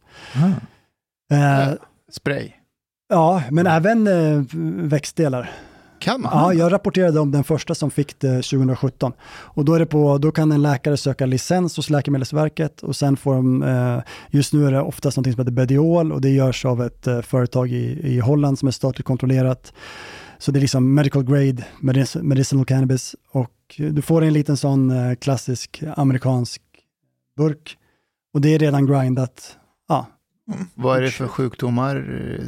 det är ofta eh, alltså, med spasticitet och eh, kronisk smärta. Och du ska liksom ha testat allt innan. Och det ska vara en läkare. hade du varit i något annat land så hade det där räckt. Eller att du hade lite problem med att sova. Exakt, du är typ Min- halvdöd min- innan du får skiten. Min syn på cannabis, i alla fall den bild jag hade av liksom, att växt upp i Sverige och när jag började ifrågasätta det, okej, är det verkligen så? Det var när jag började kolla på Entourage. Mhm. alltså de, de killarna, och det här är, vad är det, 2007, 2008 den gick? Sex kanske. Det var innan metoo i alla fall. Ja, det var det. det, var det. Men det, jag trodde ju liksom att du vet, man låg, under, man låg i en soffa och bara slösade bort sitt liv. Men eh, de, eh, och så var det någon scen där, de, de är i Kalifornien, där han går till någon läkare och bara, jag behöver cannabis. Han bara, alright, skriver han det bara och så får de det. Jag, jag, jag blev det när jag kollade på stand-up. Det var då jag började få kognitiv dissonans. Det var en stand-up med Bill Hicks. När han gjorde narr av eh, idén av att du tar LSD och så tror du att du kan flyga, så du hoppar ner från balkonger och tak. Och säger han, har ni någonsin sett en anka ta hissen upp till taket innan den hoppar ner? Try to fly from the ground, asshole. jag bara, hmm, he's got a point. Och sen började jag googla, eller Alta Vista som fanns då. Jag, jag kommer från eh, Orienten så... Nej, exakt. Så du rökte cannabis sen du föddes? En, en stillastående och världsfrånvänd kulturkrets. Uh, nej men, och, och det kan man ju säga typ, eh, det är en helt eget avsnitt, men jag har ju ett tredjedelat kapitel som heter Världens bästa drog, lite provocerande bara för att vi måste prata om det som är bra med cannabis för att förstå varför vissa fastnar och vad som är, vad som är dåligt med det också. Och cannabis är ju, det, det svenskar måste fatta att cannabis är en bred drog på samma sätt som alkohol. Det är så många som använder den från olika delar av samhället alla re- reagerar olika. Det finns människor som eh, blir jättesömniga av cannabis. Det finns de som blir, alltså de får liksom tankerusningar, de blir väldigt It's also very kreativa. dose dependent. Ja, det är väldigt, väldigt, väldigt dose dependent. Mm. Eh, och det är någonting som glöms bort. Och det är ju svårare på en svart marknad att veta vad fan, du vet inte THC-innehåll. Yeah, exactly. Eh, Så, att, eh, så i, i, på en olaglig marknad är det ju också så att, vad fan ska du göra? Du får ju använda cannabis hemma och bara sitta och stirra på tv eller spela tv-spel. Ja, du kan ju inte hänga i en park, Nej. gå på museum, gå det- på bio. Nej, och det var ju intressant med, Kan- med hon, kan tjejen som jag intervjuar i boken som aldrig skulle röra cannabis i Sverige, sen flyttade hon till Kanada, jobbade där x antal år och hon liksom konverterade då från alkohol till cannabis, för det finns en helt annan cannabiskultur i, i Kanada. Som hon förklarar, hon bara, jag visste att det var utbrett, men alla rökte verkligen. Alltså, från liksom de som hade fina hus och mortgage till men till alla, alla åldrar och, och, och sådär. Och, och det är mer en social drog. Eh, och då är ju också risken, i en sån normaliserad eh, situation, så är ju också risken för till exempel, för cannabis är en drog, speciellt i höga doser, som, som, det är inte ovanligt att den ger paranoia till exempel. Right. Det är inga, inga konstigheter, men i en sån normaliserad situation, en setting då, eh, så är det ju kanske mindre risk att få de effekterna än i Sverige där du faktiskt liksom måste eh, gå runt och vara rädd för att det kommer det en var, det polis var och mitt knackar största dig. problem med cannabis. Efter ett tag så började jag få paranoia varje gång. Och jag var alltid rädd för att Säpo har buggat min lägenhet och att de Ah. står utanför dörren. Det- det är de för sig- trackar min telefon det är och skickar panik. Det är paranoia på en lite högre nivå än att vara rädd för kvarterspolisen. Så. Nej, jag, jag har det varit- kanske var bra att du höll borta. Jag var med då. om en rolig situation. Jag, eh, jag och en polare, vi hade odlat en massa. Och så var det på Flashback som skulle köpa av mig och jag hade inte hunnit fixa till. Så vi hade huggt av en sån här buske och rullat in det. Så det var, det var typ ett par hektar, alltså det var tungt paket. Är det här preskriberat eller? Eh, det vet jag inte. Men, men, Hade eh, du torkat det åtminstone? Nej, det är det skit. Han har inte ens torkat. Han, Nej, vem kommer tro på det? Du måste Tyst torka det lägg- innan. Håll inte på här. Det var, det hade gått kanske en vecka så den var halvtorr. Hur har du torkat? Får jag fråga dig hur Den du har har hängt upp och ner i, i en mörk garderob. Hade du torkat, hade du haft någon fläkt eller någonting och torkat med? Nej, vi öppnade ibland och vädrade ut. Plot det var, det var ett experiment. Skitsamma. är det så man torkar? Tyst, Nej, det är tyst. Nej, det är därför du hör att han är fel. Jag Låt säger, jag säger inte att det var rätt sätt att torka. Det var typ andra eller tredje gången vi hade odlat. Så vi hade bara googlat och skitsamma. Så jag har det inlindat med massa gladpapp och grejer. Alltså det var ju ett paket som en, jag vet inte hur jag ska beskriva storleken, som en tegelsten ungefär. Och jag har stoppat det innanför jackan och det var fredag kväll och så skulle jag lämna det och, och sen, jag tror det var Gullmarsplan. Nej, jag skulle ju bort igen. Skulle ha det. Och det tunnelbanan stannar vid Gullmarsplan och in kliver det en massa poliser. För de ska kolla om det är lugnt. Och jag var ju lite bäng med ju.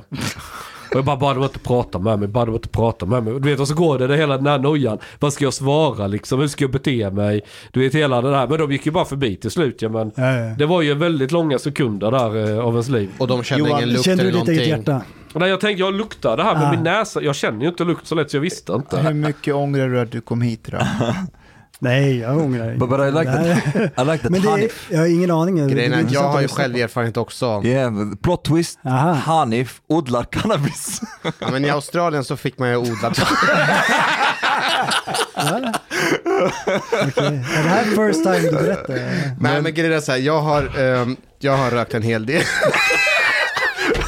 Va? Det är inte så att jag inte har rökt. Det, jag, faktum är att jag skriver också att det är bättre att man har rökt och testat så att man vet vad man ger sig in i. Eh, det är det som jag tycker är problemet är med många poliser, det är att de fattar Att de- ingenting. att de har rökt för lite? Nej men de vet ju inte, de, de vet ju inte ens hur det luktar när man kommer in i en lägenhet där det har nyligen röks. Alltså om man är en bra polis så kan man känna igen lukten, man ska se grinder, man ska se filter, man ska se risslapapper och sen ska man lägga ihop ett plus ett. Men många poliser är ju inte ens så pass duktiga. Nej, du driver med mig. Men eh, det jag ska säga är att det är skillnad från att ha själv eh, rökt och varit med sina vänner och allting har varit frid och fröjd till att sen börja jobba som polis. För då eh, fick jag träffa fler personer som Ashkan. Alltså, alltså var paranoida och när... alltså, ta det lugnt. det var så. En, en, del var våld, alltså, en del var våldsamma. For a second I thought you were giving him a compliment. Som Ashkan. Paranoid. jag säger, jag säger inte att, det, här, det var det här jag ska säga att i polisiärt så fick jag erfarenhet av personer som var, betedde sig på ett annorlunda sätt jämfört med var chill. Så det är självklart att om man är pårökt så blir man paranoid om polisen kommer dit. Ja. En del har varit så pass stressade så de har varit våldsamma mot sina sambos. Kan antagligen inte med själva inte på grund av att de har använt cannabis, men de har varit våldsamma och sen så har de använt droger och så, så kommer vi dit. Och jag tror att det är många poliser som kopplar ihop även cannabisbruk, eller missbruk, med att vara våldsam. Eh, och det liksom skapas en alternativ sanning kring att vi tror att det är så pass våldsamt att ta, eh, röka cannabis. Ja men det är som definitivt. omvänd Alltså- survivorship bias. Ni, Ja. ni, ni blir ju ditkallade när Ja. det redan är knas. Jag vet.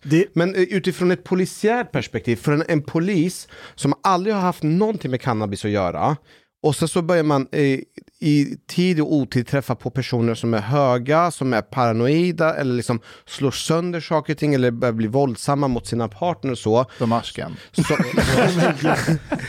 så börjar man skapa sig en bild av att det är så här det är att, vara- att eh, röka cannabis. Men och det, det- måste man väl ändå eh, ge polisen. Ja, jag tror Nej, nej, läs! Det, för, det förklarar, det, jag håller med. Alltså, det, du ser ju en, en liten skärva av verkligheten. Ja. Och jag tror att det finns två saker där. Dels cannabis, då sambandet med liksom psykisk sjukdom och att människor tenderar kanske att självmedicinera och viss, vissa kan också gå in i, psykoser efter liksom långvarigt väldigt tungt eh, cannabisbruk, speciellt om man har då, eller framförallt om man, har- om man har eh, de genetiska förutsättningarna för det.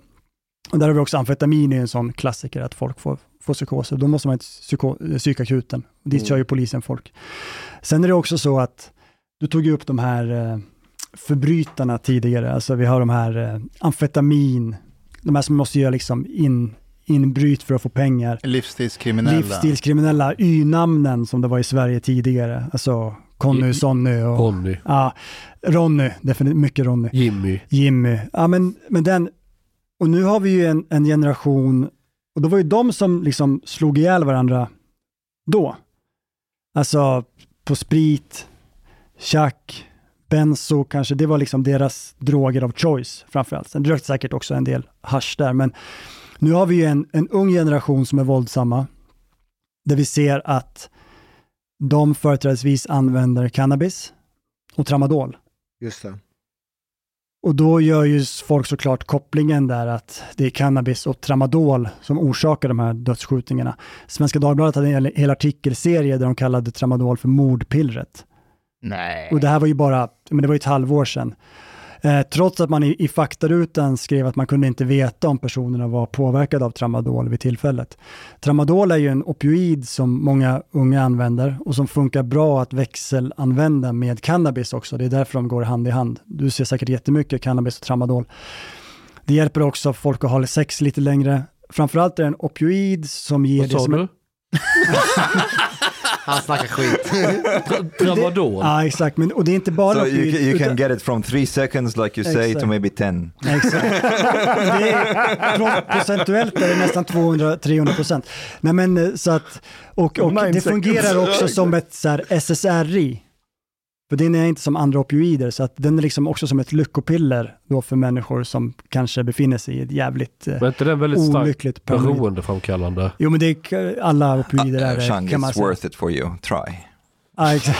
Nej men det är det jag menar, alltså, och eh, så det där går ju också i trender. Nu, jag menar Stockholms stad hade en rapport om att eh, många av dödsskjutningarna idag, det finns en koppling till cannabis. Inte då som att cannabis ligger bakom dödsskjutningarna. det pratade man också om att en laglig marknad kanske skulle kunna ändra det, utan att människor är påverkade av cannabis. Man, men jag menar liksom, hur många finns det som inte använder cannabis av liksom 14 till 22-åringarna ute i liksom våra mer eller mindre utsatta områden? One of the things also that uh, is like w- one of the negative aspects of driving the the whole cannabis uh, thing underground is that awareness about also like the downside is like basically non-existence. Like, for example, cannabis use under a certain age can really affect brain development negatively. That's Yes. one thing. One thing that also a lot of people don't know, and uh, it's a habit that a lot of people who smoke cannabis have, to smoke before sleep or smoke to sleep. And this actually this fucks up sleep pretty bad because it really fucks up REM sleep, which is very important It to memory and attention. REM Ra- rapid, REM eye, rapid eye movement. Uh, it's a stage in sleep. Som man Uh, behöver ha för att Mm. hjärnan ska återhämta Nej. sig. Uh, Det är inte samma sak som nej, djupsömn? nej. Nähä, okej. Uh, and it's th- this stage of sleep is very important for memory and attention. Exakt. Um, and ja. Det är en sak jag har stött på många som är som är beroende av cannabis eller missbrukar. Att de måste ha det när de går och lägger sig. Mm. Yes. Annars kan de inte sova. Ja. Och det kan säkert, precis som vissa andra droger, funka bra någon gång då och då. Right. Ibland kanske någon behöver dricka tre glas vin för, för att somna. Men det är inte en långsiktig lösning. Och det som uh, Omar tar upp här, det är så här skadebegränsning när det kommer till cannabis. Mm. Och det är så intressant. Vi har här Sveriges i särklass populäraste illegala drog. Det är jättemånga som använder den. Troligtvis kommer fler att använda den. Efter det här avsnittet. Så Så man- sätt ska in- approval-stämpel. Jag menar bara att, är det inte konstigt att det inte finns mer information om hur man minskar riskerna och skadorna för de som ändå väljer att använda det?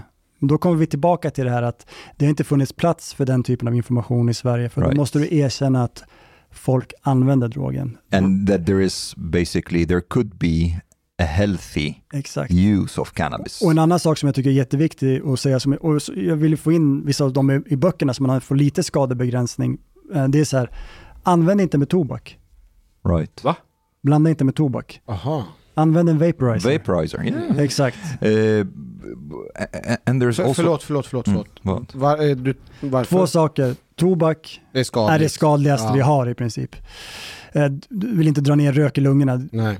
Det gäller också att dra, dra ner, Ja. liksom. sen om du håller på, om du använder hash så är det ju svårt. Då, då får du ju ha en liksom vaporizer som funkar för, för det. Men Ja, ångare eller bång. Så att det blir bara en- Som har sån här ishylla.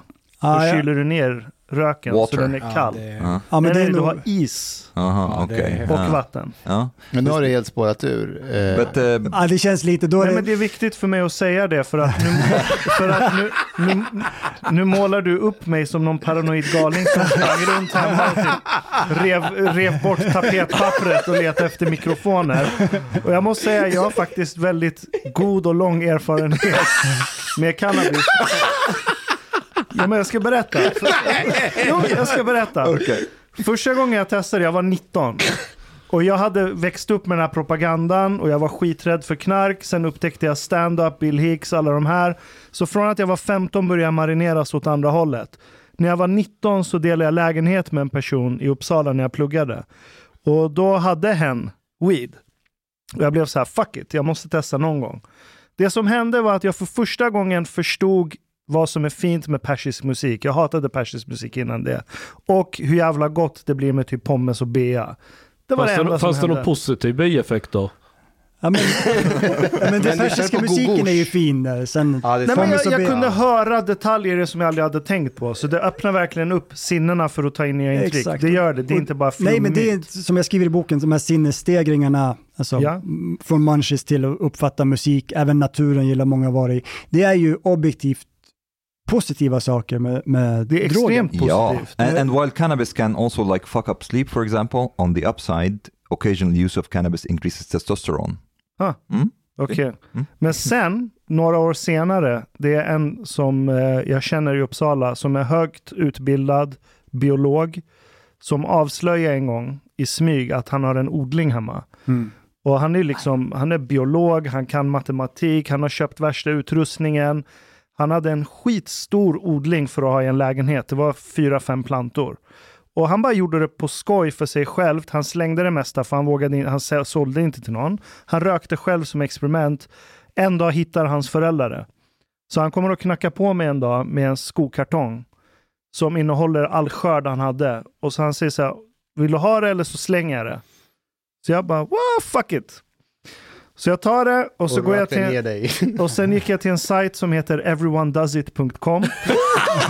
Det är sant. Beställde en sån här bong med is för att jag vill inte ha tobak, jag vill inte bli nikotinberoende eller cigarettberoende. Och så tänkte jag så här, jag har typ cannabis som kommer räcka i tre fyra månader. Vad ska jag göra? Så jag bara, well, låt mig experimentera och så fort jag märker att det går nedför så slutar jag. Så jag tänkte att okej, jag sköter plugget, jag gör allt jag ska, jag går ut på sociala grejer, bla bla. Men kvällar där jag inte har någonting att göra och har Brownies. gjort alla mina ansvar och bla bla, så röker jag. För att se hur det påverkar mig. Och jag höll på så här i två, tre månader, några gånger i veckan. Och det enda som egentligen hände, det var att här, jag började utforska grejer. Så här, jag började läsa Omar Khayyam, Hafiz. Jag testade att göra musik, funkade inte, för låg koncentrationsnivå. Eh, filmer blev roligare, serier blev roligare. Sen efter de här två, tre månaderna så började jag bli paranoid oftare. Inte att jag sprang runt och rev ner tapeterna. Det var mest att jag kunde inte fokusera på det jag skulle göra och istället var nojig för att Säpo står utanför och kommer haffa mig. Varför just Säpo? Varför inte vanliga poliser? Jag vet, jag visste inte hur polisorganisationer funkar. okej? Plus Hade att, du rökt för mycket? jag vet inte. Ja, men det, det där är bra, du, du sammanfattar, så det, du, Ja, men både märkte goda jag- och dåliga, det är det jag menar. Ja, men alltså. sen märkte jag så här, okej, jag blev paranoid två av tio gånger, tre Mm. av tio gånger, sen tio av tio gånger. Varje gång jag röker så är jag nojig för att Säpo ska ta mig, jag ska hamna i fängelse, jag kommer aldrig få ett jobb. Då blev jag så här, fuck it. Ja, det är inte ens kul längre. Då slängde jag det som var kvar och sen märkte jag att jag fick inga nattsvettningar, men jag drömde skitmycket. Yes. Första kanske tio nätterna. Ja. Det var som att jag drömde hela natten. Ja, men det är också The, vanligt. the REM att folk- sleep, the REM sleep is where you dream. Ja. So after you stop Ah, smoking, okej. you get like you basically a backlash of Ah. dreams. Ja, ja, jag, Det var, det var allt. Mm. jag Det var allt. Jag, jag vet ju att man blir paranoid ibland av att röka gräs. Det beror på hur du är Och som här- person också. Jag är Ja, lite sure. oroligare än man- And the genomsnittet. mood as well. Ja. Men man röker för mycket så kan man bli. Jag förstår att man kan äh, bli paranoid. Oftast är det att polisen eller någon kommer ta mig i länder där det är olagligt. Men vad blir man paranoid över i Kanada? Nej, men det, det är kommer. uppen... Alltså, ja, exakt. Det är Kanadas Nej, men- Säpo. Nej, men det är ändå en... Och det är, det, och det är därför det är inte helt taget ur luften, men det är väldigt mycket set and setting. att prata om.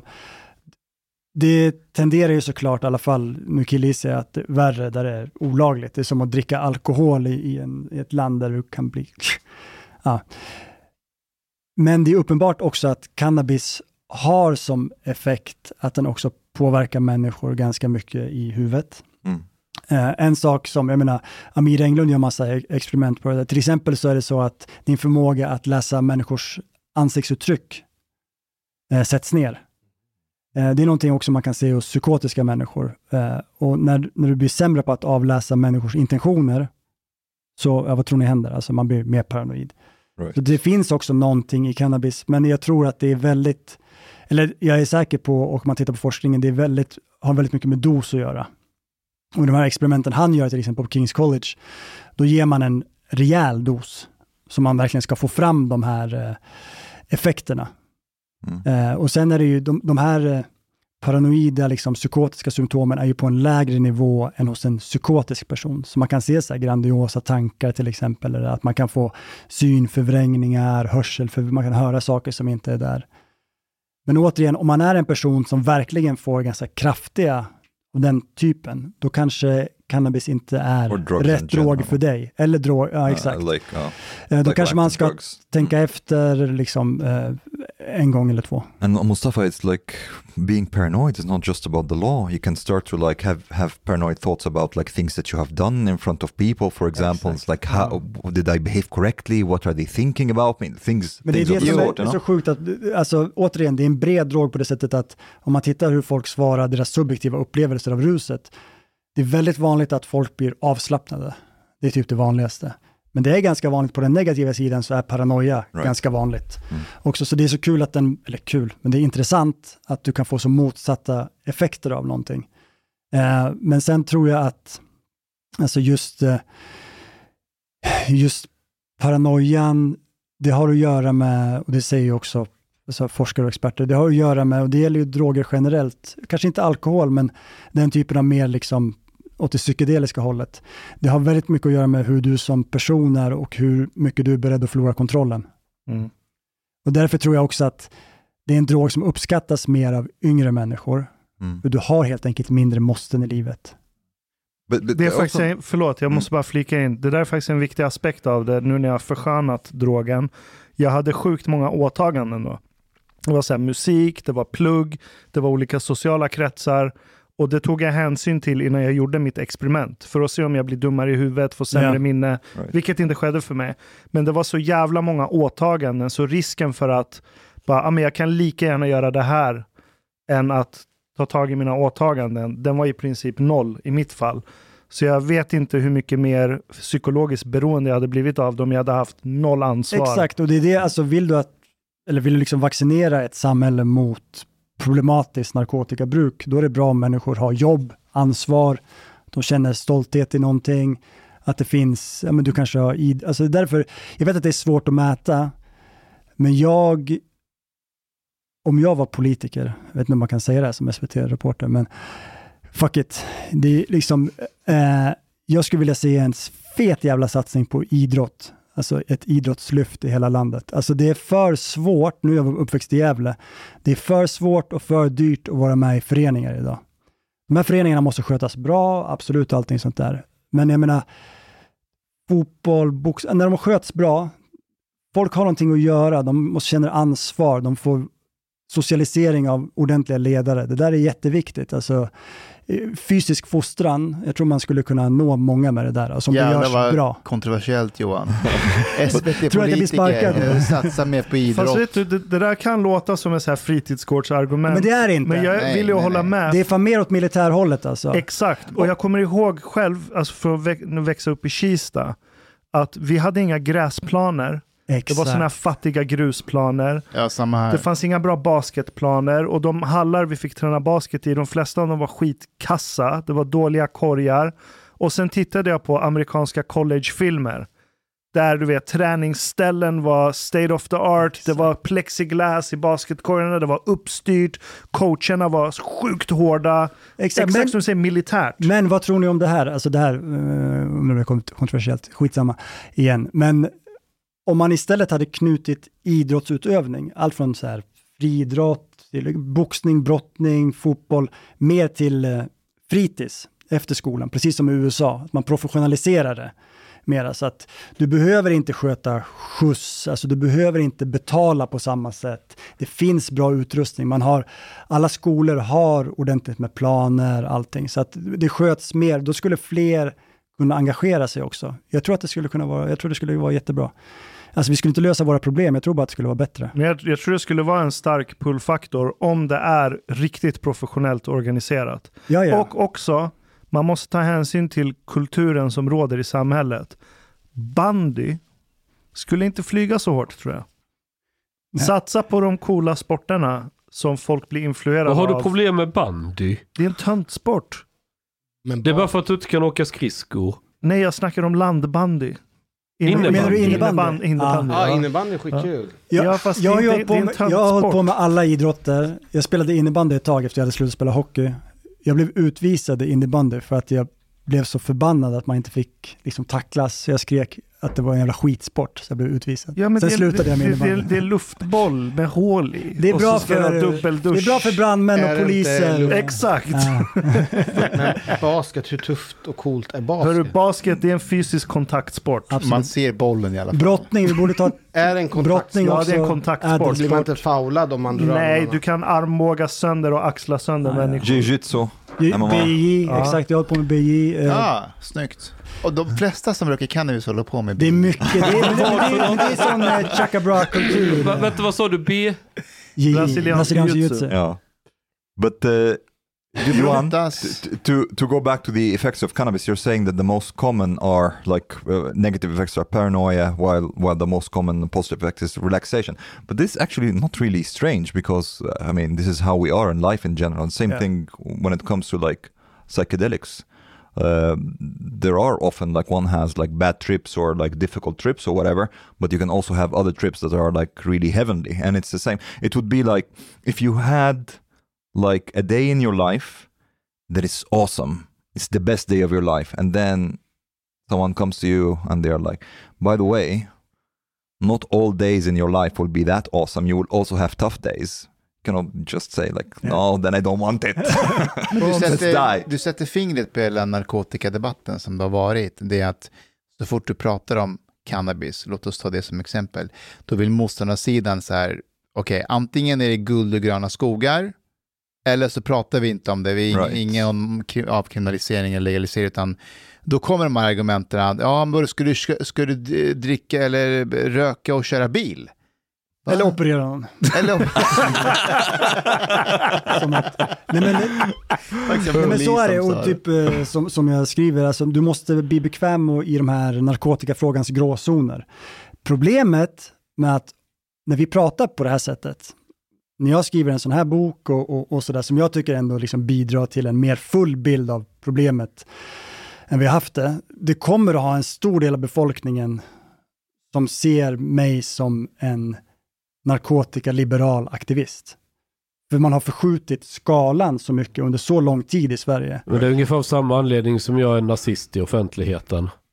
Vi kan dra, du och jag har någonting gemensamt. Ja, Ja. Vi kanske borde börja samarbeta. Ja, what could possibly... Döds, dödsknarksrasism, fascismen. Det skulle bli bra But rubriker now I have a question to Hanif. Hur mår du? Jag mår? Jag var ute och A- a- rökte. after you have after you have read this book and seen how Hur är dina känslor? Nej men jag tänker dels att när jag har läst det men också faktiskt eh, fått prata. Det är det här som är grejen. Det, det, det gör ju att man kan börja föra diskussion och resonera. Det gör ju att jag börjar liksom frågasätta mina egna antaganden och tankar. Precis som jag sa att som polis så gjorde jag antagande att man kan vara våldsam, man kan bli paranoid och sådär. Så, eh, så hade jag en diskussion med Navid och, och han frågasatte min tes om att man blir så våldsam. Och jag kom att tänka på alla gånger, av alla gånger jag har haft med personer som har tagit eller liksom rökt på, nio av tio gånger så har de varit väldigt, väldigt lugna. Eh, och det är bara så pass enkelt så att jag, det vet ju jag av allting jag varit med om. Men man har en föreställning att det är på ett annat sätt. Och bara liksom bara gå igenom och tänka och reflektera och läsa det här så tycker jag att man, man landar i någonting annat. Men då ändrar dig. Ja, jag har, alltså så här, jag tror jag har sagt det förut, jag är, jag är nog mer glad än alla er andra om polisen slapp hålla på och jobba med narkotika. För att det tar så jävla mycket tid. Det stjäl så mycket av våra resurser som vi skulle kunna lägga på andra grejer. Så jag skulle tycka det var skitskönt. Det är det värsta jag också eh, när jag jobbade. Att man, du, du försvinner från gatan i två, tre timmar. Då skriver anmälan, förhör. of the day. Och många poliser också har väldigt dåligt samvete för att eh, man ser mellan fingrarna, man, man, en del är påverkade, man rapporterar inte dem. Ibland så träffar man, alltså ibland så får man droger som andra har tagit och man måste förhålla sig. Vi måste göra anmälningar på alla, alla droger. Alltså om någon ger mig en femma gräs så måste jag skriva in det och så. Och det har ju hänt mer än en gång som kollegorna bara har bara spolat ner det. Det får man absolut inte göra, det är brottsligt. Va? Eh, Så eh, jag tror att det många skulle tycka det vore skönt att bara slippa den här Hur- narkotikahetsen. Hur långt ifrån tror du vi är från att man på polisutbildningen får typ läsa några kapitel ur den här boken som en del av utbildningen? Ja, det är en bra fråga. Långt. Eller att Socialstyrelsen skapar en plattform som heter Trippguiden eller någonting. Där du får detaljerad instruktion och Men det hjälp. finns på Flashback. Ja, men jag tänker det är Sverige, Socialstyrelsens stämpel. Ja, det, jag tror inte det ökar trovärdigheten om jag... Vad tror du Johan? Jag tror, eh, jag ställer ju den frågan. eh, Och frågan är om det allvarligaste med alla de här årtiondena av konsensus och, och indoktrinering och också propaganda, om det allvarligaste är den här förtroendeklyftan mellan en stor del av befolkningen och staten då i någon liksom abstrakt Räknar du in sens. SVT där? Nej, ja, jag är mynd, ja, media på ett sätt, men det, det är en egen del ska jag säga. Alltså jag menar mer liksom folk, om vi tar Folkhälsomyndigheten, alltså Folkhälsoinstitutet som var en föregångare där, de startades ju till viss del för att bedriva liksom, narkotikapolitisk kamp. Och nu har de själva... Nu säger ju de att vi bör lite. utvärdera, Ja. ja, så att det är en helt annan. Sen är det, jag menar, jag har pratat med poliser, myndighetspersoner, forskare som, som säger helt andra saker internt. Mm. Det finns en helt annan diskussion. Eh, men som sagt, återigen, Sverige är Sverige. Eh, det krävs liksom att, att någon går i bräschen och så måste det ske i rätt tid och sådär. Så jag, jag, jag tror att vi är långt ifrån det. Och nu pratar jag inte om en legalisering, jag pratar bara om att det ska diskuteras på ett bättre sätt. Typ, men det enda jag hoppas det är att åtminstone liksom journalistkåren kan ta till sig av det här och göra ett bättre jobb kanske. Hej på dig, min vän. Lyssna på mig nu. Du är mycket fin människa. Du har betalat biljett på klubbzista måltid. En mycket fin radioprogram i Sverige. Tack vare dig så är det möjligt för grabbarna att shoppa kaffe latte ute på torget. Betalar kningar. Shoppa blodpudding till familjen. Oka tunnelbana. Eller dricka en kall Norrlands guld på uteservering, ibland. Dit bidrak gör grabbarna mycket glada.